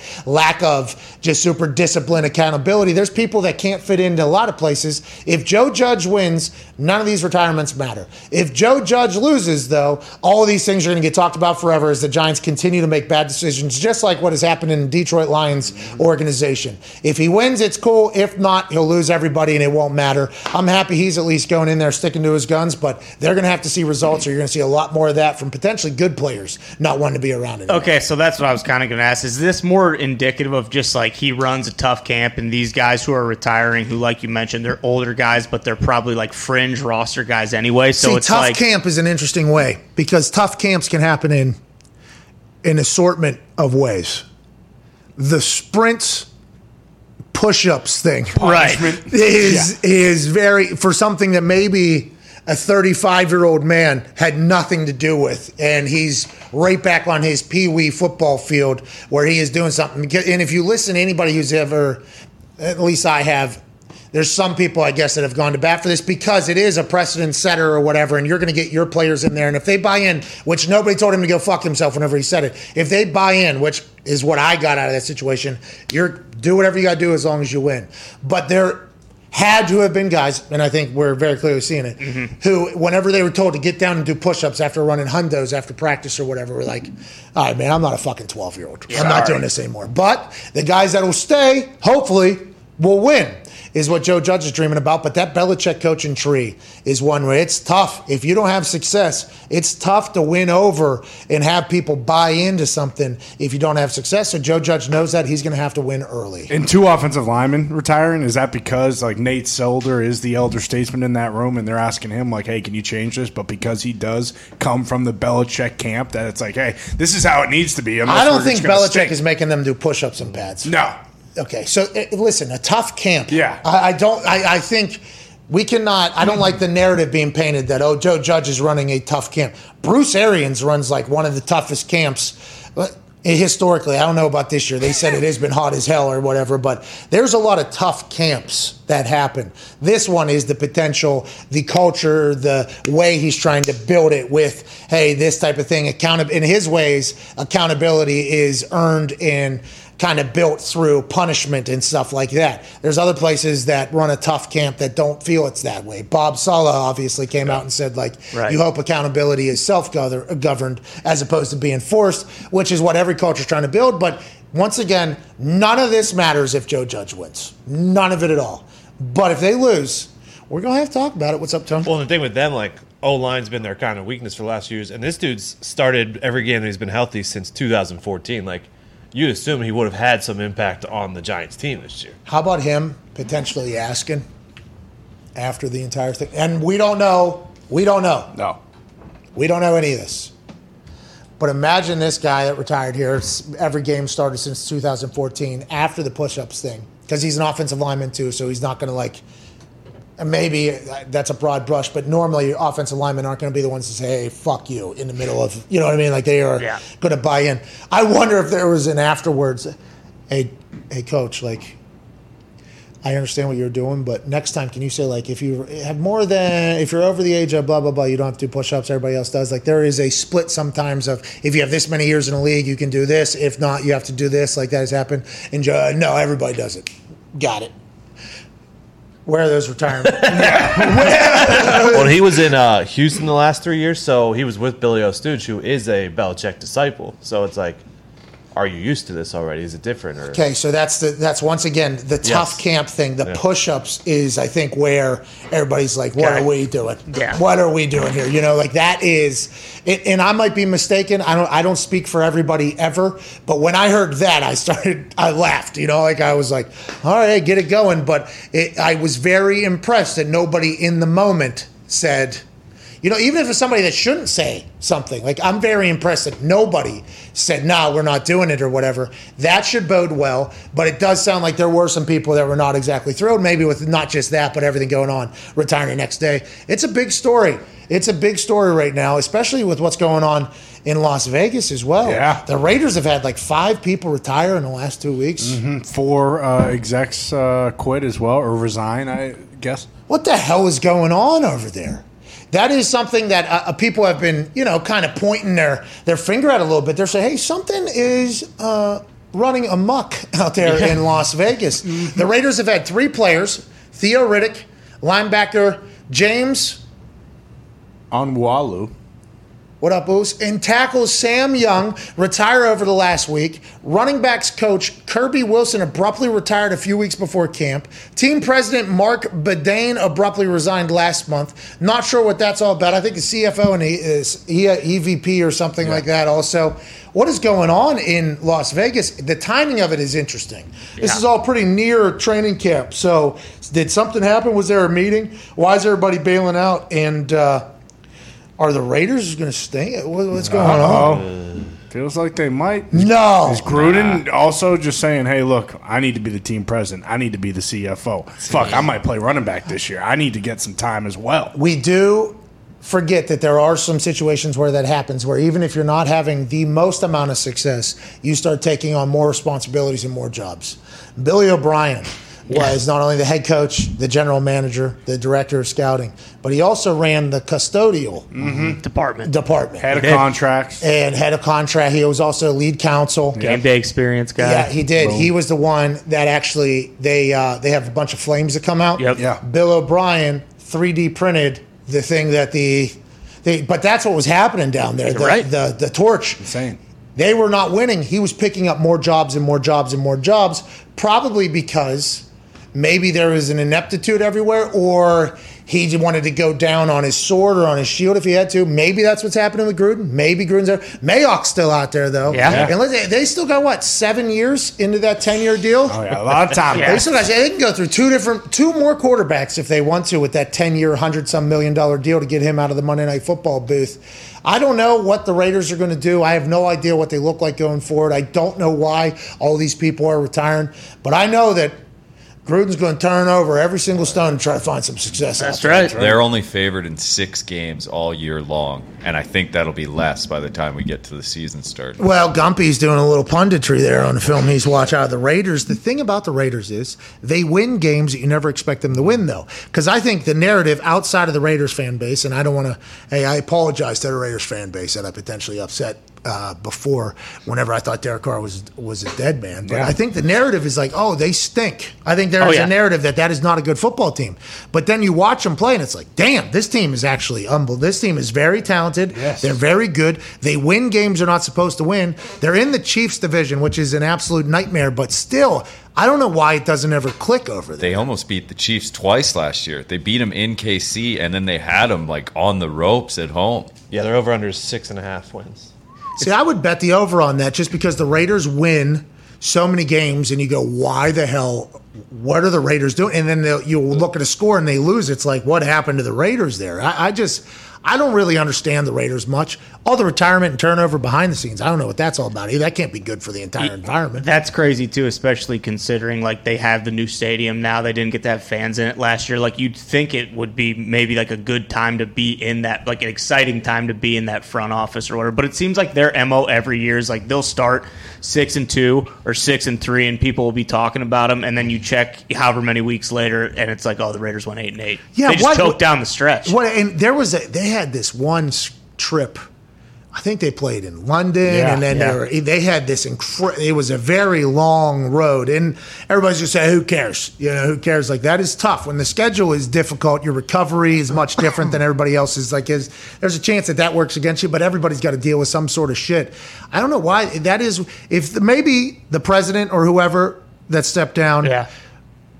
Maybe they decided like all right the last thing i'm gonna do is i'm gonna get the team to las vegas get the stadium done mm-hmm. because that is a massive Oh, yeah. massive ordeal And it said that guy had been an employee since like the early '90s. Started as like a driver and then worked his way up. yeah to- so maybe the, that maybe it's not like they're retiring because they don't like what's going on maybe they're like hey i feel like i feel like it's time for a new and maybe we're just judging this in a negative light because it seems like it's all happening very close to an uncomfortable time for it to happen for a football team these are types of things you'd like to potentially happen way before the the business season actually starts but i mean you got retirements in new york you got retirements in vegas and you got Jerry Jones doing whatever the fuck he wants all the time. Yes. Hey, we're going to get a lot of Jerry this weekend, I think. Oh, yeah. The whole year. Hopefully, this is a very good uh, indication of what we're Oh, going to Hard get from the Cowboys. Yeah, especially with Hard Knocks coming out. I am. So, did you hear Mike McCarthy?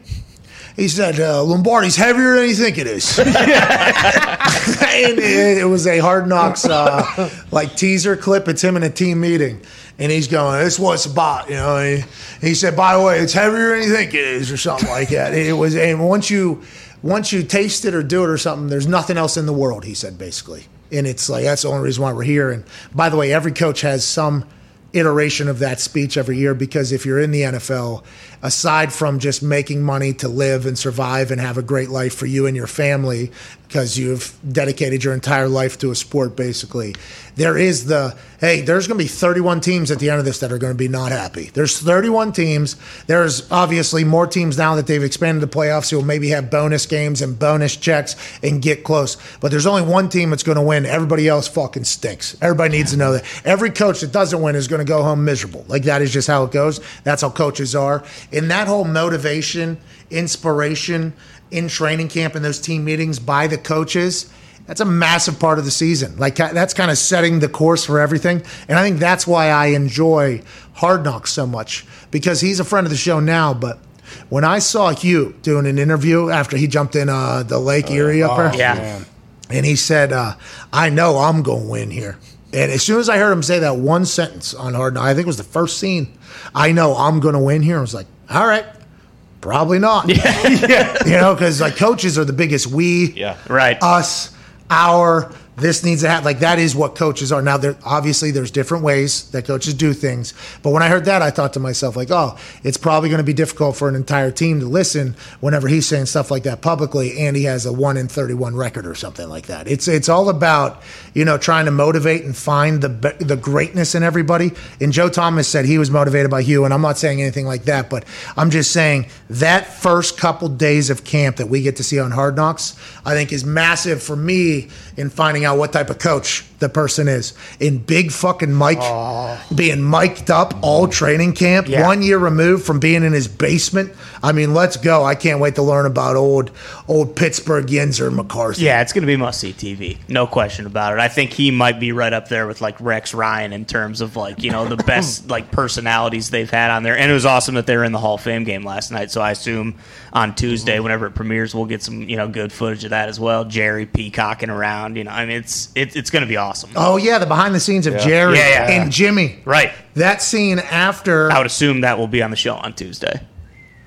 I would for- guess. Good for Hard Hard Knocks has gone. They've they've had a couple years where it wasn't great, right? Oh yeah. Last yeah, year, last year wasn't great. I didn't like the two team thing. Was that last year? Yeah, Yeah. that kind of stunk. Well, and with it? COVID too, it kind of just Yeah, we were down at the house. Yeah, the access probably not as good. And I, by the way,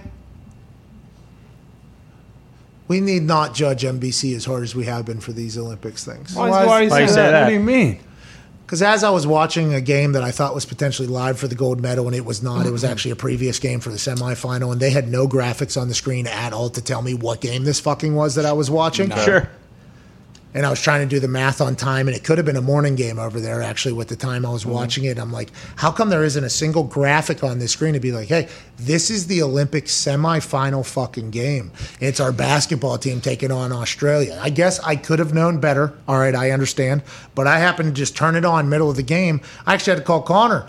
I was like. Uh, Uh, are you, why aren't you watching this fucking game? We're going for goal. Oh, that was the semifinal game. I'm like, of course it was. Of course it was. I hang up the phone and then I watch for five minutes. I'm like, are they going to say any time in here? Because there wasn't a single graphic on there, not a single mention of it. The only thing that there wasn't was the live thing, which I guess is the only thing that, That really. is the only tell. That's the only tell is that whole thing.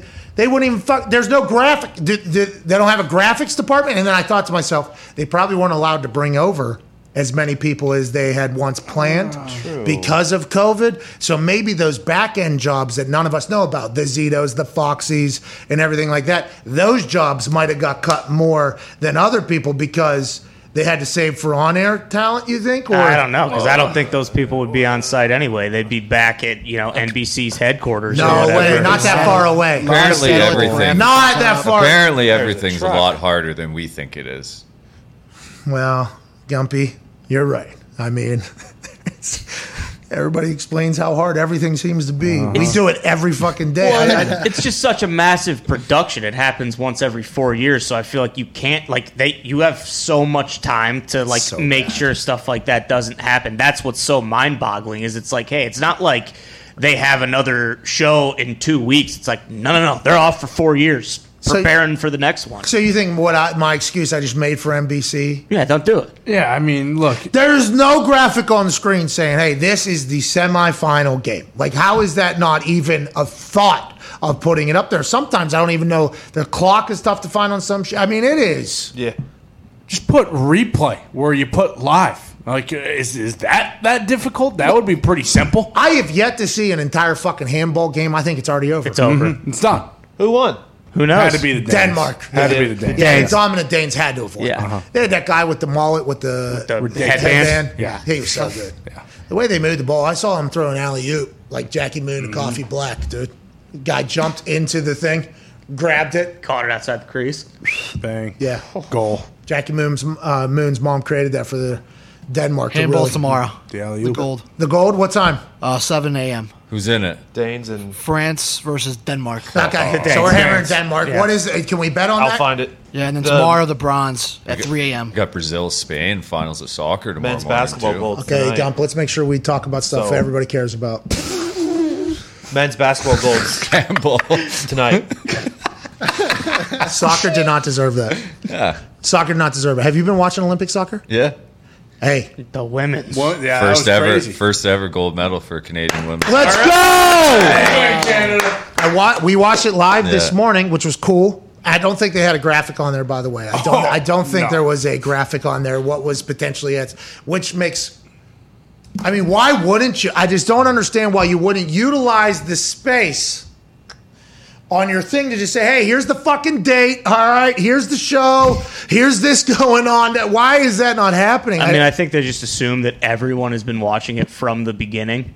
Yeah, but so they've, that they they've had to get the reports that nobody has. You been. would think. Yeah. You would think. But uh, I tell you what, they haven't been changing their philosophy very much. We'd so. like to let everybody know Tirico's still killing it. Oh, yeah. All right? Sure. Everybody's crushing it. Thanks Per for your- usual. thanks for your service of living in Japan. Yeah. Okay. Yeah. For however long Tirico's going to be there, he might be the last person in Japan from the United States representing the Olympics. Uh, but that soccer game this morning was elect, and by that I mean the shootout was electric. Oh, yeah. So cool.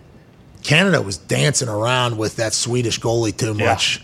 Sweden could have put that away with that fifth kick and then roofs it over. I mean, we're talking. Captain. Oh. Nonetheless. Looked like she'd been in the Olympics for quite some time. whoa, whoa. She's a veteran in the game for sure, but it was a damn shame that, the, you know, Canada gets that win, but there was an eighth of an inch difference between an Olympic gold medal and somebody going to have to relive that for the rest of their lives. Yeah. And that's the thing that the Olympics does is they really put the spot on you. What's that? Uh, tonight after SmackDown, 10:30 p.m. U.S. men go for gold in basketball against the French team that you know beat gave them some trouble. Did beat them.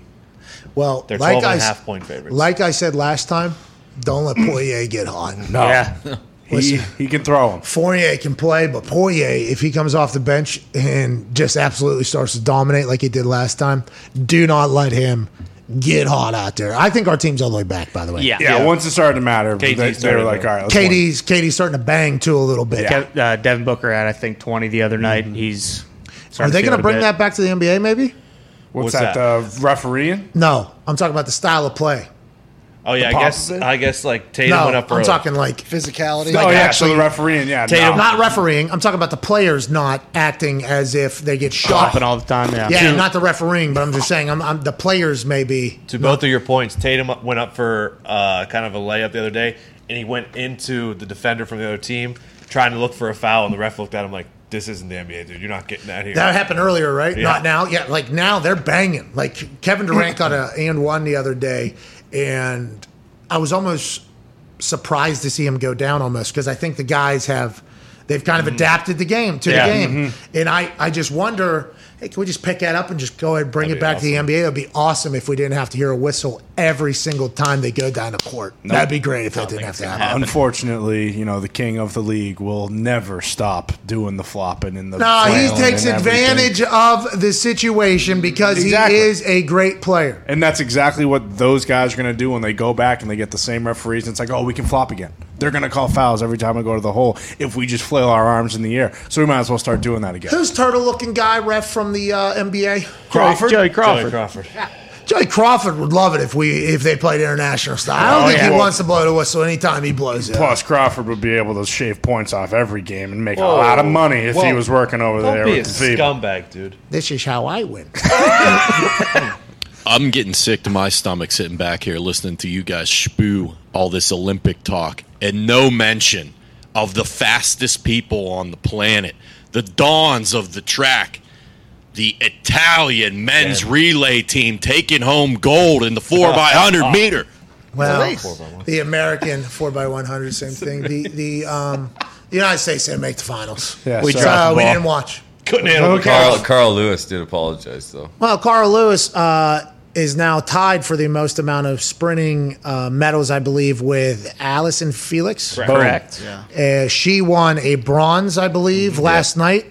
Unbelievable performance by her. She. The interesting thing about Allyson uh, Felix, she's won her tenth Olympic medal. She ties, ties Carl Lewis for most Olympic track and field medals by an American. Um, that was shout out Paul Carr for that. Is I guess a couple years back now. Two years 2018. nine months, I guess. So back into 2018, she got pregnant, and Nike cut her contract by like 70 percent or something. Yeah. Yeah, Joe Pompliano. Hey, Joe knows uh, when Allyson Felix decided to start a family in 2018. Nike offered a contract that was 70 percent less and had no guarantees if her performance declined due to pregnancy. So she left Nike, signed a deal with Athleta. Has a two year old daughter and just won her 10th Olympic medal. Legend, absolutely. Yeah. And I like the fact that she told Nike to fuck off. And after that, uh, Nike implemented a brand new policy that they did not know they did not have. They said all Nike contracts now include a guaranteed athlete pay and bonuses for 18 months around pregnancy. So Allyson Felix not only stood up for herself, her family, went somewhere else, but also changed the future and became uh, the all-time leader in track and field medals in American history. Congrats to Allyson. Yeah, go now, to your point, Frank, the Italians. I don't think anybody guessed the Italians are going to win that thing. No. Nobody thought that about 100 meter gold, relay gold, fastest people on the planet. So what's that mean? That means, uh, and I'm 0.01%, so that might make sense now that I think about it from you know a couple situations I've been in where I look pretty quick. But because I don't think the Irish are known for being speedsters. Well, you I got don't some think they speed. have. I don't think they've won a medal. Oh, What? The Irish have not won a single medal at the that's Olympics. That's gotta be He's wrong. lying. That's He- gotta be he's just wrong. trying Yeah, to sorry, there's bash no event for boozing. Oh, come on. Pretty, pretty fascinating coming from you. In this, in this Olympic, they have three medals. Oh, what's that? In this Olympics, they have three medals: one Yeah. gold and two bronze. Let's go! We got a goal, Tony! Hey, fuck you! What's the, uh, what was the golden? I can look it up. Okay. Probably something sweet. Dressage or something. Yeah, something really cool. I guess dressage, uh, you know, obviously we know from the Kevin Hart Snoop Dogg video, but um, like 50 year olds can compete against uh, like The youngest? 14 year olds in that. And men and women. Yeah. I think it's like a. Uh, just kind of whoever gets in there gets there. So maybe that's how we get in the Olympics. If you become an astronaut, then you become a dressager. Oh, that'd be I'll perfect. look into it. I like horses. I've seen horse sense. Whoa, guy, right? Yeah. yeah. What's his name? Uh, Joey Lawrence. He's in that with his cousin, right? He goes out to the ranch. That's right. Learns how to be a rancher. Great movie. Oh, incredible movie. Great. Dude, what a city slicker. I knew you'd seen it. That's why. Oh, yeah, of course I did. Yeah. It was rowing. Huh? Rowing. They were all in rowing. Yeah. a win. that- yeah. What a Hey. win! That's these Wow. Irish legs. Woo! Up and at 'em. Up and at 'em. Was it the solo? Was it the team? Was there somebody yelling slancha? Uh, it says lightweight men's double sculls and then women's four. Yo, skulls, dude. That's you guys big. running fast Guess what we're doing skulls and Cracking shit. skulls. That's what we're doing, bro. Don't worry about it. Nobody expected Italy. You guys have never been fast, right? Italy's never been a fast place. It's never really competed for gold in track. No. What's up with our track? What's going on there? Allyson obviously crushing it. Sydney McLaughlin. The women uh, have done, very done okay. It's Mohammed, I think Mo has, has absolutely New Jersey basically. So we Yeah. need to say that. I don't know where Allyson Felix is from, but New Jersey has three of our fastest humans on Earth right now in that whole entire thing. I think it's because we sent most of our studs to the speed walking event, but little did we know they did not have the juice that everyone else had. Ty, Ty, Yeah.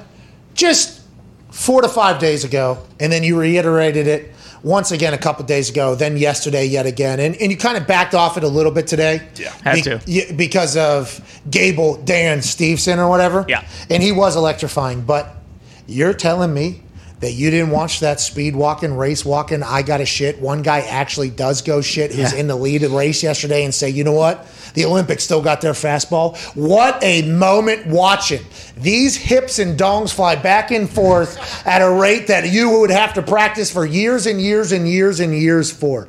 Only one foot can be off the ground at the same time, at one time. And you can only straight leg it from front of your body all the way until it passes underneath your hips. That means there's a lot of waddling in there. It looks like every one of them has to take a massive shit. Like they just got done Hassing some Taco Bell or a potato patch. They're walking around Kennywood. Everything's hot. They're sweating, dripping. They got uh, baby powder on Yep. their on their armpits because they're chafing from having to walk so hard. Because if you don't punch hard enough, the hip won't go. And then if your hip won't go, guess what? You ain't catching up to the Chinese that have been training more than anybody. You look like. Nope. One guy last uh, yesterday from France, he was in the lead.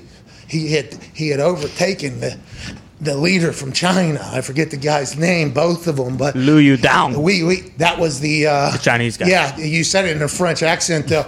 The uh, but the French guy saw me. We we we we we Yeah. we we. Yeah. And then no no no no no. He literally turned off of the course right into a toilet. Yeah. The sign says toilets.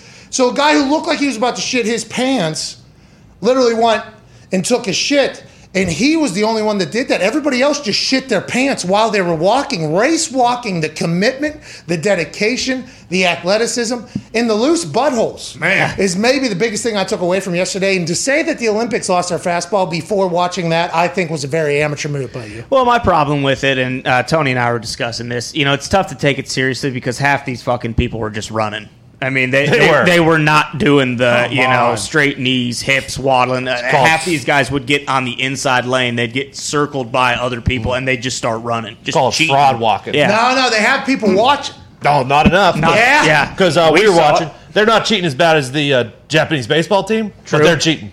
Okay, so we'll get into that. There seems to be smoke coming out of their hands. They're throwing Interesting. gas out there, but they have uh, they Spotters? Have, they have refs All over. for the entire 31 miles that I guess they just watch and you get put in a penalty box. Well, they, Like five was, minutes, you got to just stand there in your own shit. Some of them, and then there's like a two minute penalty, and then there's a different penalty. And uh, I think I saw one of them. They actually had a the uh, they had the face mask, obviously. Then they had the glass shield on there. Sure. Okay. And I think the one spotter took the job so serious because it is tough to see if one are both feet in the air or not. They actually had like uh, magnifying glasses in the uh, shield. Oh, really? Yeah, yeah. So the one person was just zoomed in on every fucking foot. So they take it very serious. I think you guys didn't know what you were looking at. Oh, you should have seen it. You should have seen it. There was one guy from I want to say Chinese Taipei who was just straight up fucking running. It was bullshit. No, that's how good. That's how. That's how practiced. Got good speed. he's doing high knees. No, Like going back to being you He know, looked like the football horse doing practice. dressage. no. You're t- you, Oh yeah. Come Oh yeah. on. He was cheating big time. no. Yeah. I don't Now think he, he wasn't meddled. using explosive diarrhea to, to propel him forward. Like the but- French. Correct. Uh-huh. By the way, French shit taker was in the lead. He came back somehow. He did. Oh, yeah. I think he actually did poop his pants later. he did. Walking. He did not Can't finish it. No. And I was kind of surprised that he got back with the pack after taking such a quick shit or whatever, you know, because it seemed like once you lose the pack, Oh, yeah. it's going to be hard to gain any speed. He went in there, quick drop off, comes back. He did not get rid of everything inside of his No, he did. No, inside no, his no. bladder. Zito, Zito did keep up with that. Yeah. guy. Yeah, I did watch the whole thing. Uh, he so he was taking the lead, and then he stops, and the announcer's looking at him, and you just see him put his hand like by his butt, and then he was out for the rest of the race. Well, and then also I think you saw, Yeah. And then there was other walkers uh, that were walking. and you- Excuse me, yeah. You saw things Just dribbling down. Why don't they walk poop in like- diapers? They do. Why not? They're not good. Hey, they- those ain't Pampers because Well. there's a lot of leaking. You know what I mean? true. There's a lot of leaking. Adds weight too. I don't understand how they don't have height classes. Because I mean, the tallest guys were just dominating everybody else that was shorter than them. Ah. Sorry to hear about it, pal. That's the Olympics, baby. You gonna play in the NBA? Probably not. No, that's what I'm saying. It's the Olympics. It's like respect that some of the shorter speed walkers clearly have a massive disadvantage. They're five five. That's the sport, dude. That's the sport. They're there for a reason. What do you want? I want height classes, just like in wrestling, how we have weight classes. Nah. And I want more speed walking. Can't do that. Uh, let me guess. You want an eight foot hoop NBA too? Is that what you want to do? Maybe if they were throwing schlubs like me in there, yeah, I'd want an eight foot hoop. But guess what? Yeah, what? short The schlubs, NBA that's is what you're talking standard. about. The NBA's the standard. So is the Olympic race walking. It is How dare the you. standard. Yeah, well, they need to change it. Uh, They got to change a lot of stuff about the Olympics. And like we said, fucking figure out that broadcast, NBC. All right, I don't know. I don't know if NBC is going to be in charge of adding a height restriction for a different uh, different should. height class. But by the way, valid point. But are you saying that in the swimming too? no, because swimming's all on speed. If you if you're shorter, you got you got to move Michael your arms Phelps. faster. Michael Phelps was like born to be the greatest swimmer of all time. Yeah. He has the, his his arms. I think are like a nine and a half foot reach or something like that. He's got webs in his hands that Yeah. are bigger than everybody else. Should he have to race against only people that have over eight foot long reaches because that helps? No, these are He- they're made to be great at what they do, just like the tall motherfucking speed walkers that we watched yesterday. Just have respect for it. These two are much different distinctions No, in their no, respective no. Are they racing or are they not racing? They're racing, but one's on land, one's in water. I mean, if you're a So sprinters, should we have taller sprinters race against taller sprinters and not shorter the sprinters? shorter ones got to move their legs faster. I'm just saying, all the all the small dudes that we saw yesterday, they were encircled and boxed in, and they just never stood a chance. They did get bullied. There was bullying in that race walking. There's a lot of shouldering. That's There's what you got to do, though. But also the the smaller uh, race walkers, They're never we- going to win. And also they have smaller. They probably have to poop. Way more. Smaller yeah. dogs have to go to the bathroom. Oh, you're right. Yes. So it's just like, But also, they eat less.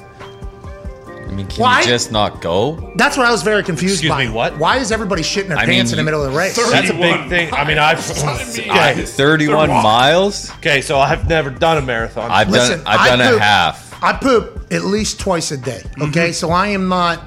I'm not a judgment on the amount of shit somebody has to take in a day, but you would think that they would have figured out how not to eat or what to eat before getting into a situation where you're going to be forcing your body to poop almost with the twisting and the tightening. You don't want to be have a loaded gun there, a loaded butt out there. yeah, but you got also fuel for Yeah, your you have to. mile. Go ahead, Zeke. Uh, Johan Dins is the guy from France. I might have mispronounced his last name. He did the same thing in Rio four years ago. He was in the lead, commanding, and pooped his pants. Can somebody not figure out this guy's daily eating schedule? Yeah. This guy might be the greatest speed walker of all time, and he just can't keep his Nerves. butthole tight. Nerves. No medals. Huh? Nerves cause you to poop. But he shouldn't even have anything in her. Next time we need, just keep that thing empty. dude. Wear a Take a Xan. diaper, numbnuts, and you'll win gold. Take a Xanny bar help. beforehand. Yeah, well, Probably I think can. they test for that. Yeah. Yeah. Plus, Well, you'll, if you're you'll probably prescribed. tear an ACL if you're going straight legs. Feel your A couple body. Xannies. I need a, I need a therapeutic exemption. Yeah. For what? Well, you see, I poop all the time when I walk, you know, but I'm the greatest walker of all time. I should have two goals. I should have two, three goals at this point. but I got nothing because I got to poop too often. Up, we have to get to some breaking news. During the break, obviously, we reported Josh Allen had just signed a six year deal with the Buffalo Bills. Congrats to the Buffalo Bills. Congrats to Josh Allen. Initial reports didn't have the financials with it. Now we have it $258 million over six years, 150 million guaranteed. Congratulations, ah. Josh Allen setting the standard for what a NFL quarterback contract at the elite level is going to look like. 150 million guaranteed. Not bad for a kid with big hands who can throw the ball far. Incredibly happy for him and for the Bills having the perfect guy. Six years gives them a lot of time. Can wiggle, he can re up, he can do whatever. This is a smart move, and they'll be off and running. Uh, congrats to Schefter and Mort Report getting the uh, inside exclusive. Quick math: forty-three million a year. Mahomes is getting forty-five million a year. Prescott forty million a year. So Aaron That's- Rodgers. What's the guarantees on theirs though? 150 million is pretty good. I think. No. that- there's Yeah, what are the others? Uh, Mahomes is guaranteed one hundred forty-one. Dak one hundred twenty-six. That's the main thing they're, they're trying to get. Like, who can get the most guaranteed? what's Aaron going to get? 200? 270 guaranteed. yeah. What's Give it to him. what's Just guarantee the whole deal, whatever he gets. That's like Kirk Cousins, right? Kirk Cousins did that. Kirk Cousins was the first one to really say, "Hey, I want to go fully guaranteed in this thing." He had the Jets also offering him whenever he came out of his second or third franchise tag with Washington, and then the Vikings came in over top with a fully guaranteed deal. The only one I think thus far that has been done that way at the quarterback position. It's a lot of money, 150 million dollars. I mean, I, hey, your kids, kids, your kids, kids, kids, mm-hmm. kids. Oh yeah. Fucking awesome, dude. Good for fucking Josh Allen. Well, and shit, when this is done six years from now, if he doesn't, I mean, he's only going to be what, like 31 years old? You know, he's still he's going to get another one of these that's probably fucking you and know. and probably That's now with the way way science is going, especially with him having lasers and sensors on his elbow, he's probably going to be This able to might play. be the first of three or four. oh, good for Josh, dude. Hey, good for Josh, AJ. Yeah, good for you, Josh. Not not enough pressure already on you with this giant contract. We're going to say you're getting three or four new contracts and have your a bionic body. I guess is what you're trying to say eventually. Hey, Josh. A lot of pressure was on you before your generational wealth happened. Now that's happened, no pressure, dude. Yeah, who Congrats. cares? You're Congrats. rich, dude. You win. You did it. You're right. Now you're gonna have to win a Super Bowl, or Buffalo's gonna hate you. You're gonna have to do all those things. Everything you do is gonna be compared now amongst the Patrick Mahomes, Aaron Rodgerses of the world, Tom Brady's of the world because of what you're getting paid. But well worth it, well deserved.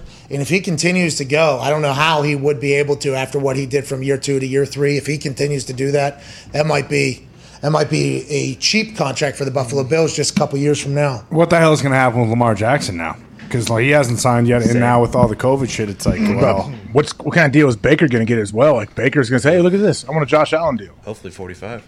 What's your deal? There's no way. What's your deal? I'm saying you, that's what you do. Other quarterbacks are going to go off of other contracts and say, "Hey, this is how we're going to base how we try to negotiate." Baker did win a playoff game too. So there isn't I mean, like they're gonna they're gonna pay him. They're gonna extend him. I just don't know what what do you think it looks like. Well, I have no idea because what if they do start becoming fully guaranteed and with this new 110 billion dollar deal with maybe more digital money coming in there, salary cap, who knows what's going to happen with that? I mean, there is potential a lot of money coming in, and I think that is why Tom Brady's so frustrated. I love, okay, now I don't want to be a negative Ned. No. Okay, I don't I don't like necessarily negative situations happening with people. Okay, Okay. I don't like it. Okay. I don't like it at all, actually. I hate it. It's the worst. If somebody presents it into my life and asks for people to bring it into my life, I actually block those people from my life. Get 'em Can't do out. Which has become a topic of conversation on the Twitter, by the way. I'm a fan of said guy, but he literally was asking his fans to call him a better show host than me with a couple tweets he put out. So it's like they did that. His show is better than mine. I don't need that in my life, though. So what am I going to do? I'm going to block the person that I followed. What and I thought we had a good. I blocked the guy weeks ago, but I forgot about it at this point. At this point, I, I, completely. It was weeks ago when it happened. I completely forgot about it. He just found out recently. I had followed him. We had a relationship. I think. I think his name's Brandon Perna. Is his name? He He's has a radio host. He's a YouTube show. He has a YouTube show, and I like. I actually followed him. I think we had a pretty good interaction. It was. It was. I didn't watch his show. I don't really. I don't have time to do that, but. I enjoyed that he was an internet show, a good show, a YouTube show. I followed him.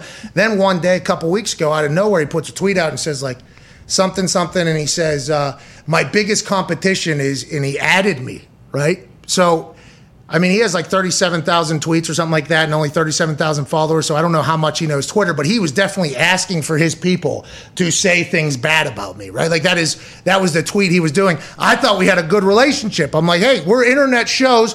And he, our competition, by the way, is fucking TV people. Right? That is who we're going at. And maybe I wasn't as, so I blocked him, you know, just, and I think anybody that has ever known me in the history of knowing me, that's like, that is very par for the course. I got texts from people, former teammates asked me why I didn't drag him. Like, hey, why did you not drag? And I'm like, no, no, no, I'm, I'm actually a fan, but I'm just blocking that from my life, which I do. Like, all right, listen, all right, I don't fucking know you. You don't know me. I followed you. We had a thing. See you. later. I'm not getting like. See you later, dude. Just have a good one. Good luck. I'm out of here. Now I got his people tweeting. I'm blocking every person that tweets me from his people. And uh, by the way, I will not even notice the difference when y'all motherfuckers are gone. I'm gonna let you know that, and I'm completely okay with it. But what I'm saying is, I don't like negativity. Okay, I am. I'm maybe the least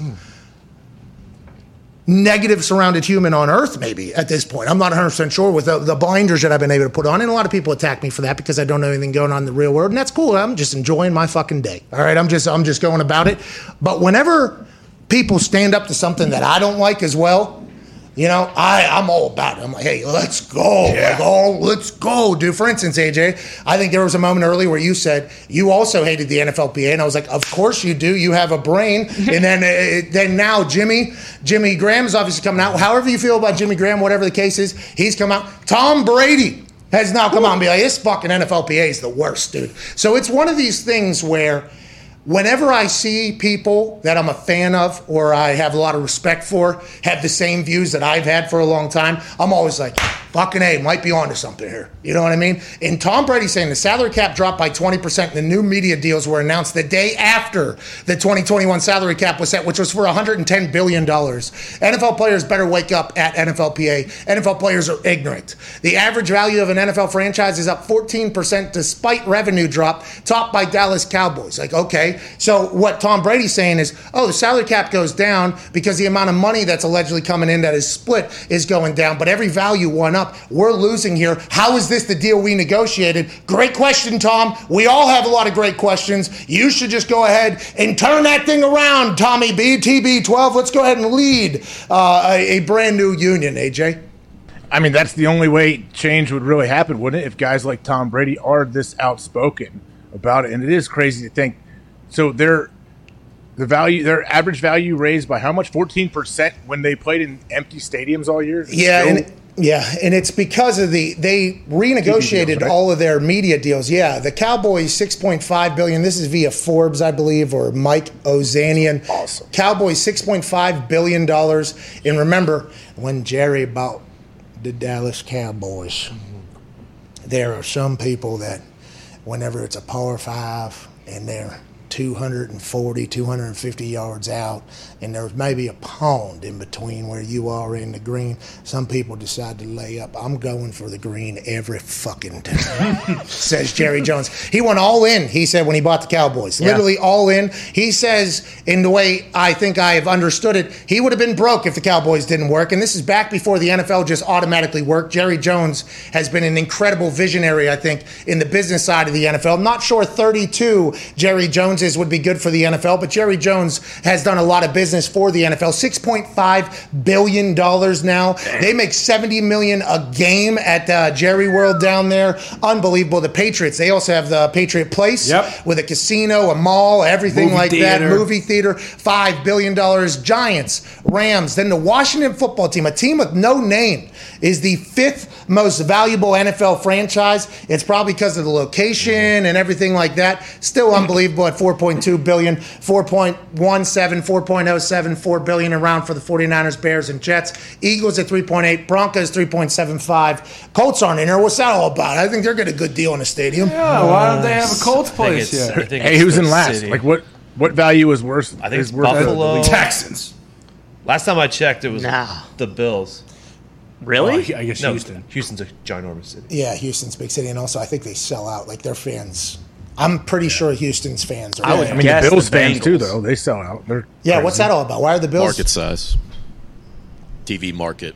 Yeah, but now on the internet, who gives a fuck? You, if you can, The Bills I are in last. Yeah. Because they just get cannibalized by New York. that is, you go and play a one o'clock game against the Jets or the Giants. It's a chance that it. That's your most watched game aside from your primetime game, just because of how many people are in the area for Yeah. whenever it's on or whatever. Even if it's not a regional game or or whatever. And this is before, I guess, like obviously the um, game. No, the. Uh, Uh, NFL Sunday ticket. Sunday ticket. There it is. Before that, it was you know those markets are so damn large, but this is why you see Jacksonville building up around the stadium. The whole building up around the stadium, like the Arlington Bears are going to do in Chicago, that is where all the money goes up because you're getting every dollar that comes into town for that game is going to you, as opposed to the local companies that are potentially the local restaurants, local bars. If, local, hey, and if somebody comes and buys the team, they get all that real mm-hmm. estate as well. Yeah. And you've been collecting cash on it for however many years you've had it up to and owned it all. Jim Irsay, by the way, could do that here. yeah. Good area why to do does it, it? actually. Bottom five Could he are. wait buy the by the stadium? He could. We could buy the area. Yeah, there's like an entire area that I would assume, and this is just me driving by, being an ignorant human and going, looking on Zillow. I think he could just buy an Yeah. entire There's a lot of plot. There's a lot of area. So there's there. open space around. I didn't. I guess I oh, hadn't yeah. really Kind thought of, about yeah. it. But usually, usually if it's something's a dome and it's in the middle of the city, there's you know it's pretty much locked. There's no open space. so it's on like the outskirts of the city. The, the stadium is like on the outskirt of the city, basically. It almost is. That's like, right. Yeah, you can see it as you're coming in. Right Yeah, next to the okay. highway. It's like the last thing. On So the it would be about uh, so where the Bengals decide to practice next to their stadium, which is next to the highway. You know, he could buy that entire area Yeah. and just turn that into Horseshoe Village or whatever the fuck he wants to call it. Even if he wants to be closer to the city, there's like two parking lots that are pretty massive that he could probably put something that's like right across a little closer. That's the future of all these bazillionaires, just taking every single dollar. And people, it's going to be spun, which it is, as a very cool experience. Hey, come stay at our hotel. You can use your room key to buy food and mm-hmm. clothes and go to the game and all this. They're gonna be like, College, it's a college campus. Hey, like here we go. It's everything. It's like a or a cruise. Hey, it's magic. All I do is need this card. I don't even need money. look at them investing in the city and everything like that. And it's like, well, al- also, every dollar that's coming down now is going to one particular entity. And that is great business. That's the NFL, obviously. And look for more and more to do that, if I had to guess, especially as sports books and casinos start like kind of getting a little bit more um, readily available. Why didn't he do it? It'd be great if he had a hotel casino here, a little area. Yeah. Could you imagine in Texas when gambling gets legalized in Texas, what Jerry's gonna do? He's probably gonna put the biggest casino ever built at Jerry World. How much? Um, how much did they make outside off the revenue or the local or whatever in Green Bay? How much was it? What was it? Oh, God. 120. Yeah, I think 120 million, or was that just in One point two, or was it 120? I don't remember what it was. I It was think 120 just from investments alone. yeah. Was it only uh, yeah 120 million from investments. What was the local? Whatever it was, they got that Lombardi thing with the museum. I The Green Bay Packers have it done right. It's literally just in the middle of nowhere. Yeah, one, and I think that's one too. Where I would imagine over the next like 10, 15 years, like that's really going to explode. And Yeah, because they're going to have too much money. They're like an Right. NCAA school that can't go and have a profit, so they just spend. Oh, here's a new five hundred million dollar building. We made zero dollars last year. Here's a here's a you know what I mean. Like, it- with the Green Bay Packers, they just have that fund with billions and billions of dollars. You'd you'd think they would just keep building it up so that they can just get more money into that. Who gets that money? Goes into one account, right? And then they who decides where to use it is the question. Does your stock go up? I don't think so. Should. So who gets the money? Just the company or the team as a whole, right? That board? The board don't doesn't get it because the it. board that would be. I don't think anybody gets it. It's used for it's you. It's put back into the team, but I'm sure I don't know who makes those decisions as what is. Mark I don't know what you can use it for. Have you talked to Gutekunst and Aaron Rodgers yet? Have you talked to them about their relationship? yeah. Every night I Facetime both of them last night. They were together. No way. Oh, was it like a group text FaceTime thing? Yeah. Now that, those are hey, awesome. that's tough. Whenever you hit one of those accidentally, and then you're like, "Has it been ring? How long's it been ringing? Because maybe your phone or pocket did it." And it's like, well, I might as well sit here. And like two people pop up and they're like, "What are you doing?" I'm like, "I didn't mean to call." Them, but gotta go. I'm sorry. And then faces just pop up on the screen. I mean, that is that's an, you do that with Gunther and Aaron. What are they? Uh, how's it going? Are they in the same room? You think just separate because of COVID protocols or? I don't- well, I don't know if they're are they allowed. They're allowed together by each other, right? Aren't they? I, I'll tell you what. I just got an entire laundry list of things that I potentially have to abide by for tonight's game, our show. Which, by the way, I gotta go. For tonight? Yeah, it's Friday. Jeez, I thought it was Thursday. Hey, I want to let you know. I thought Tuesday was Thursday. Yeah, today's been a weird week. I've had multiple people have issues. Today has been a weird Today week, has dude. been very weird. The the Today has been- the uh, like, like seven seconds later, I figured it out. yeah, there was a delay. Your internet's bad, but the um, the the legitimately though, like Tuesday, I thought was Thursday. I booked. I put Phil Mickelson on Wednesday because I thought it was a feel good Friday. Like literally, when I made that decision, I was like, "Oh, put him on tomorrow. Like that would be awesome. It'd be a great way to do the whole thing." It was tomorrow was Wednesday. It was like, ah. phew, oh shit, jeez, Louise, already, huh? It's already Wednesday. That is what's nice about having the NFL back is you you kind of get your days back. Some of these days, here, you know, I mean, every Monday might as well be Friday, but Overreaction Monday. Boom. Holy what? Say it. Say it. What? Say it. What comes after Overreaction Monday? Oh, possibly Aaron Rodgers Tuesday again. what? Oh, dude. Hopefully, I guess hopefully. Then it's normally wasted Wednesday because there's nothing to talk about. Boom. What? Because Wednesday's like a nice little piece of the off season. We'll call it off season Wednesday. Well, which also might have a nice little. It might Don't. be. Yeah, don't give it away yet. What are you doing? All right, we are trying to bolster Wednesdays because we have learned from last season where Wednesday is potentially a little bit of a uh, off-season feel. You know what I mean? We've hammered everything from the previous week already on Monday, Tuesday ad nauseum. Thursday's the next day, but that's only one game. You spend Thursday. Wednesday, we're normally caught in like a purgatory, unless the Lambda Delta Delta Plus tribe comes through and says, "Listen, Wednesday afternoon football is all the way back." Oh, please. I mean, maybe. I don't know. We'll see how it goes, I guess. But you're right. Football season does put me back on a schedule. Mm-hmm. Routine. hell yeah. God, can't wait. Why didn't you watch the game, dude? Big Mike was out there running around. I know. I'm sure he was excited to get back out there and get that you know big game feel. Hey, his offense fucking stinks. Well, I mean, come on, man. It's a work in progress. We got Dak rehabbing. We'll be all right. hey, he's got a shoulder, he's got a leg What? But he was clapping very hard on the camera, so the shoulder looks good. I figured he took Toradol for the clap, Maybe. not the disease, not two clap. Yeah, I understand what you're saying. I don't know if Toradol does work on that particular clap, though. But yeah, maybe for the clap, maybe Jerry said, hey, listen, they're going to force me to put Jimmy Johnson into the goddamn Ring of Honor. We need to at least force them to think you're going to be okay. Shoot his ass up, clap hard. Clap. Mike McCarthy, though, had to be so miserable yesterday. Just thinking to himself, like all last year, the offense worked on her if we get players. I mean, Hall of Fame game, all out playing anybody out here. Hey, Hard Knocks, he's he's going to be he's going to be a big part of it. I think Is it Tuesday nights? Yeah.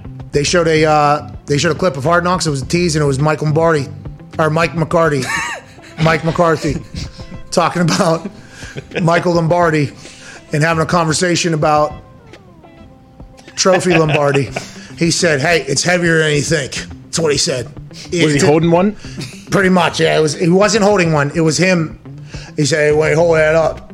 There ain't nothing else, and it's heavier than you think." I can't wait. Is it? By the way, I've never held one. Uh, sure. I don't. I think it's about as heavy as you would think. I don't know. Did you get a Tiffany's one? No, I don't. I don't have a. I don't have a trophy. Don't. He had the opportunity to buy one. Yeah, But we no, have I been told- didn't. I definitely Yes, you Yeah, did. you Nick did. Fitz Maybe told like a small replica or like That's- a, yeah.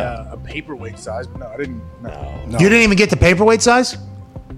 No, I got the big paperweight ring. Actually, I gave it to my brother. It's very nice. Your brother doesn't follow me on Instagram, so fuck him. Yep. Agreed. You're such a child. Seven pounds.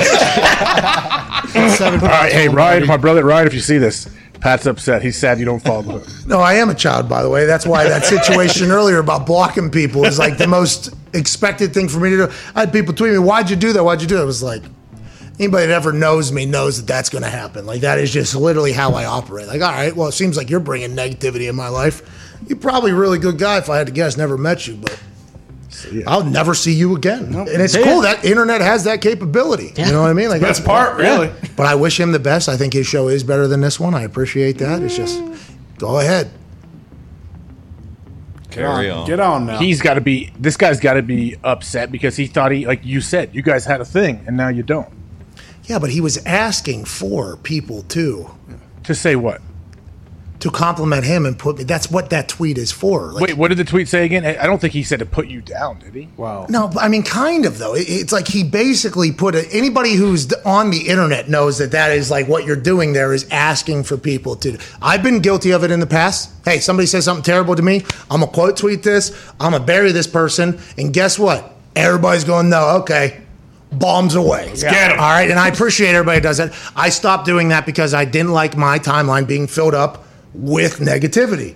Him saying like, "Oh, now my biggest competition is at and adding me." It's, he's asking for his people to be like, "No, no, no, there's no This guy stinks. That's no competition. Like that's what happened. That's what the internet is. Like if and maybe he didn't know that. I have no idea. That I don't think so because I've Maybe mu- he thought he was helping you. Maybe he thought by tagging you, oh, hey, I'm gonna get Pat some more followers. Maybe I didn't take it that way. And the the things that were said by his people, I said, "Get the fuck out. See you later. You're off the island of relevancy for at least the time being. See ya." Anyways, I gotta. I Hop like on- it. I gotta hop on a plane. Right Good now. luck. Safe travels. Safe out there. travels, eh? Go get him. Hey, hopefully I don't get. I was gonna say maybe bring that uh, Sylvester Stallone bubble. I was asked to bring a. Uh, I think there's some. I tell you to wear a football helmet. Wait, why do you have a bunch of new protocols for tonight? You're going to Florida, aren't you? Yeah, but I guess like That's the worry. Oh no! I Oh, guess are they changing Florida things down there? I yeah, I don't know. I don't know. I don't know. We're gonna have to find out. I was just told like, hey, look alive when you get down here. We don't know. Like, I think there is a lot of potential. I think hey, this, this COVID thing. No, we Don't Do the fans have to do anything different? No, I don't think so. I don't. I think it's the building. I don't. I don't know. I'm not 100 percent sure. I didn't fully understand what I was told, so I am gonna. I'm just gonna go and try not to get kicked out. That's what I'm gonna try not to. What do. if you get a Utah Jazz moment where you have to announce? What if I'm the person on the thing? Yes. All right, give me a mic. Everybody look for the McAfee Minute. Today, when you got out of bed this morning in the city of champions, back to back Stanley Cups, Tampa Bay Buccaneers winning the Lombardi right here in Tampa Bay.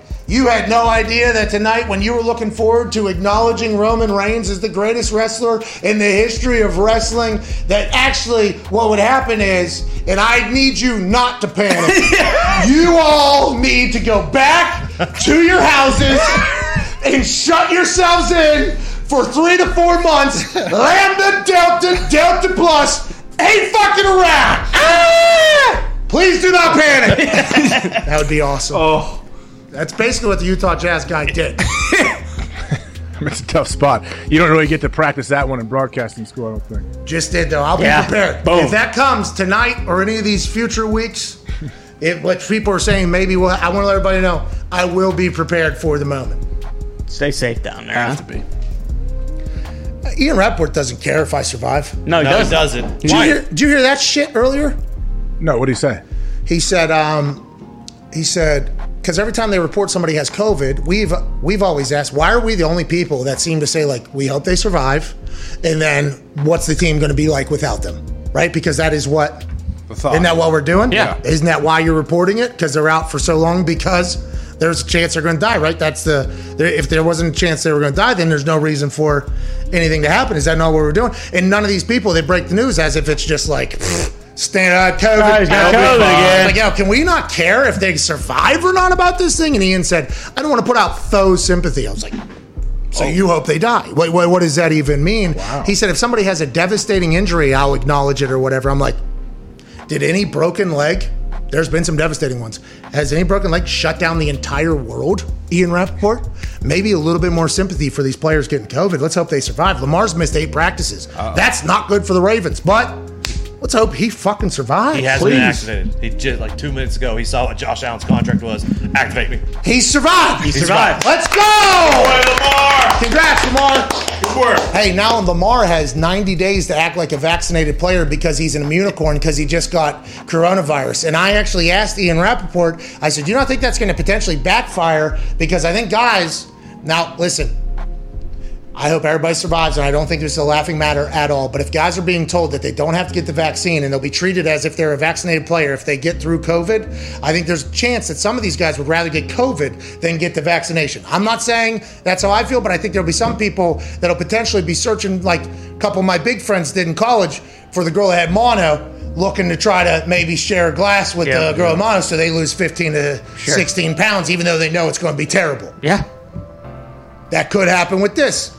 Just saying. I'm, That's not the case right now, though. Like if you, they still, even if you've had COVID, you still, and you're not vaccinated, you have to mask and do everything still, right? Just mask. You don't have to do the test. You get 90 days like you're a vaccinated Okay. player. So look for a couple I was- people going, give me, hey, you want the vaccine? No, actually, shoot me with COVID. Yeah. Tell Lamar to come here and cough in my mouth. right now. We hope everybody survives and they don't do that. But I'm just saying, with everything, there is a loophole, and that seems to be one we're all learning about right now. All right, that's the show. Can't thank you guys enough for joining us, watching, listening, whether it's on Sirius, YouTube, on here. You guys are the best. We really appreciate you. We know there's a bunch of other shit you could be listening to, and the fact that you spend time with us means a lot. We'll be back on Monday with another good week of shows. Hey, we're getting closer to the start of the football season, baby. Getting closer. Have a great weekend. Cheers.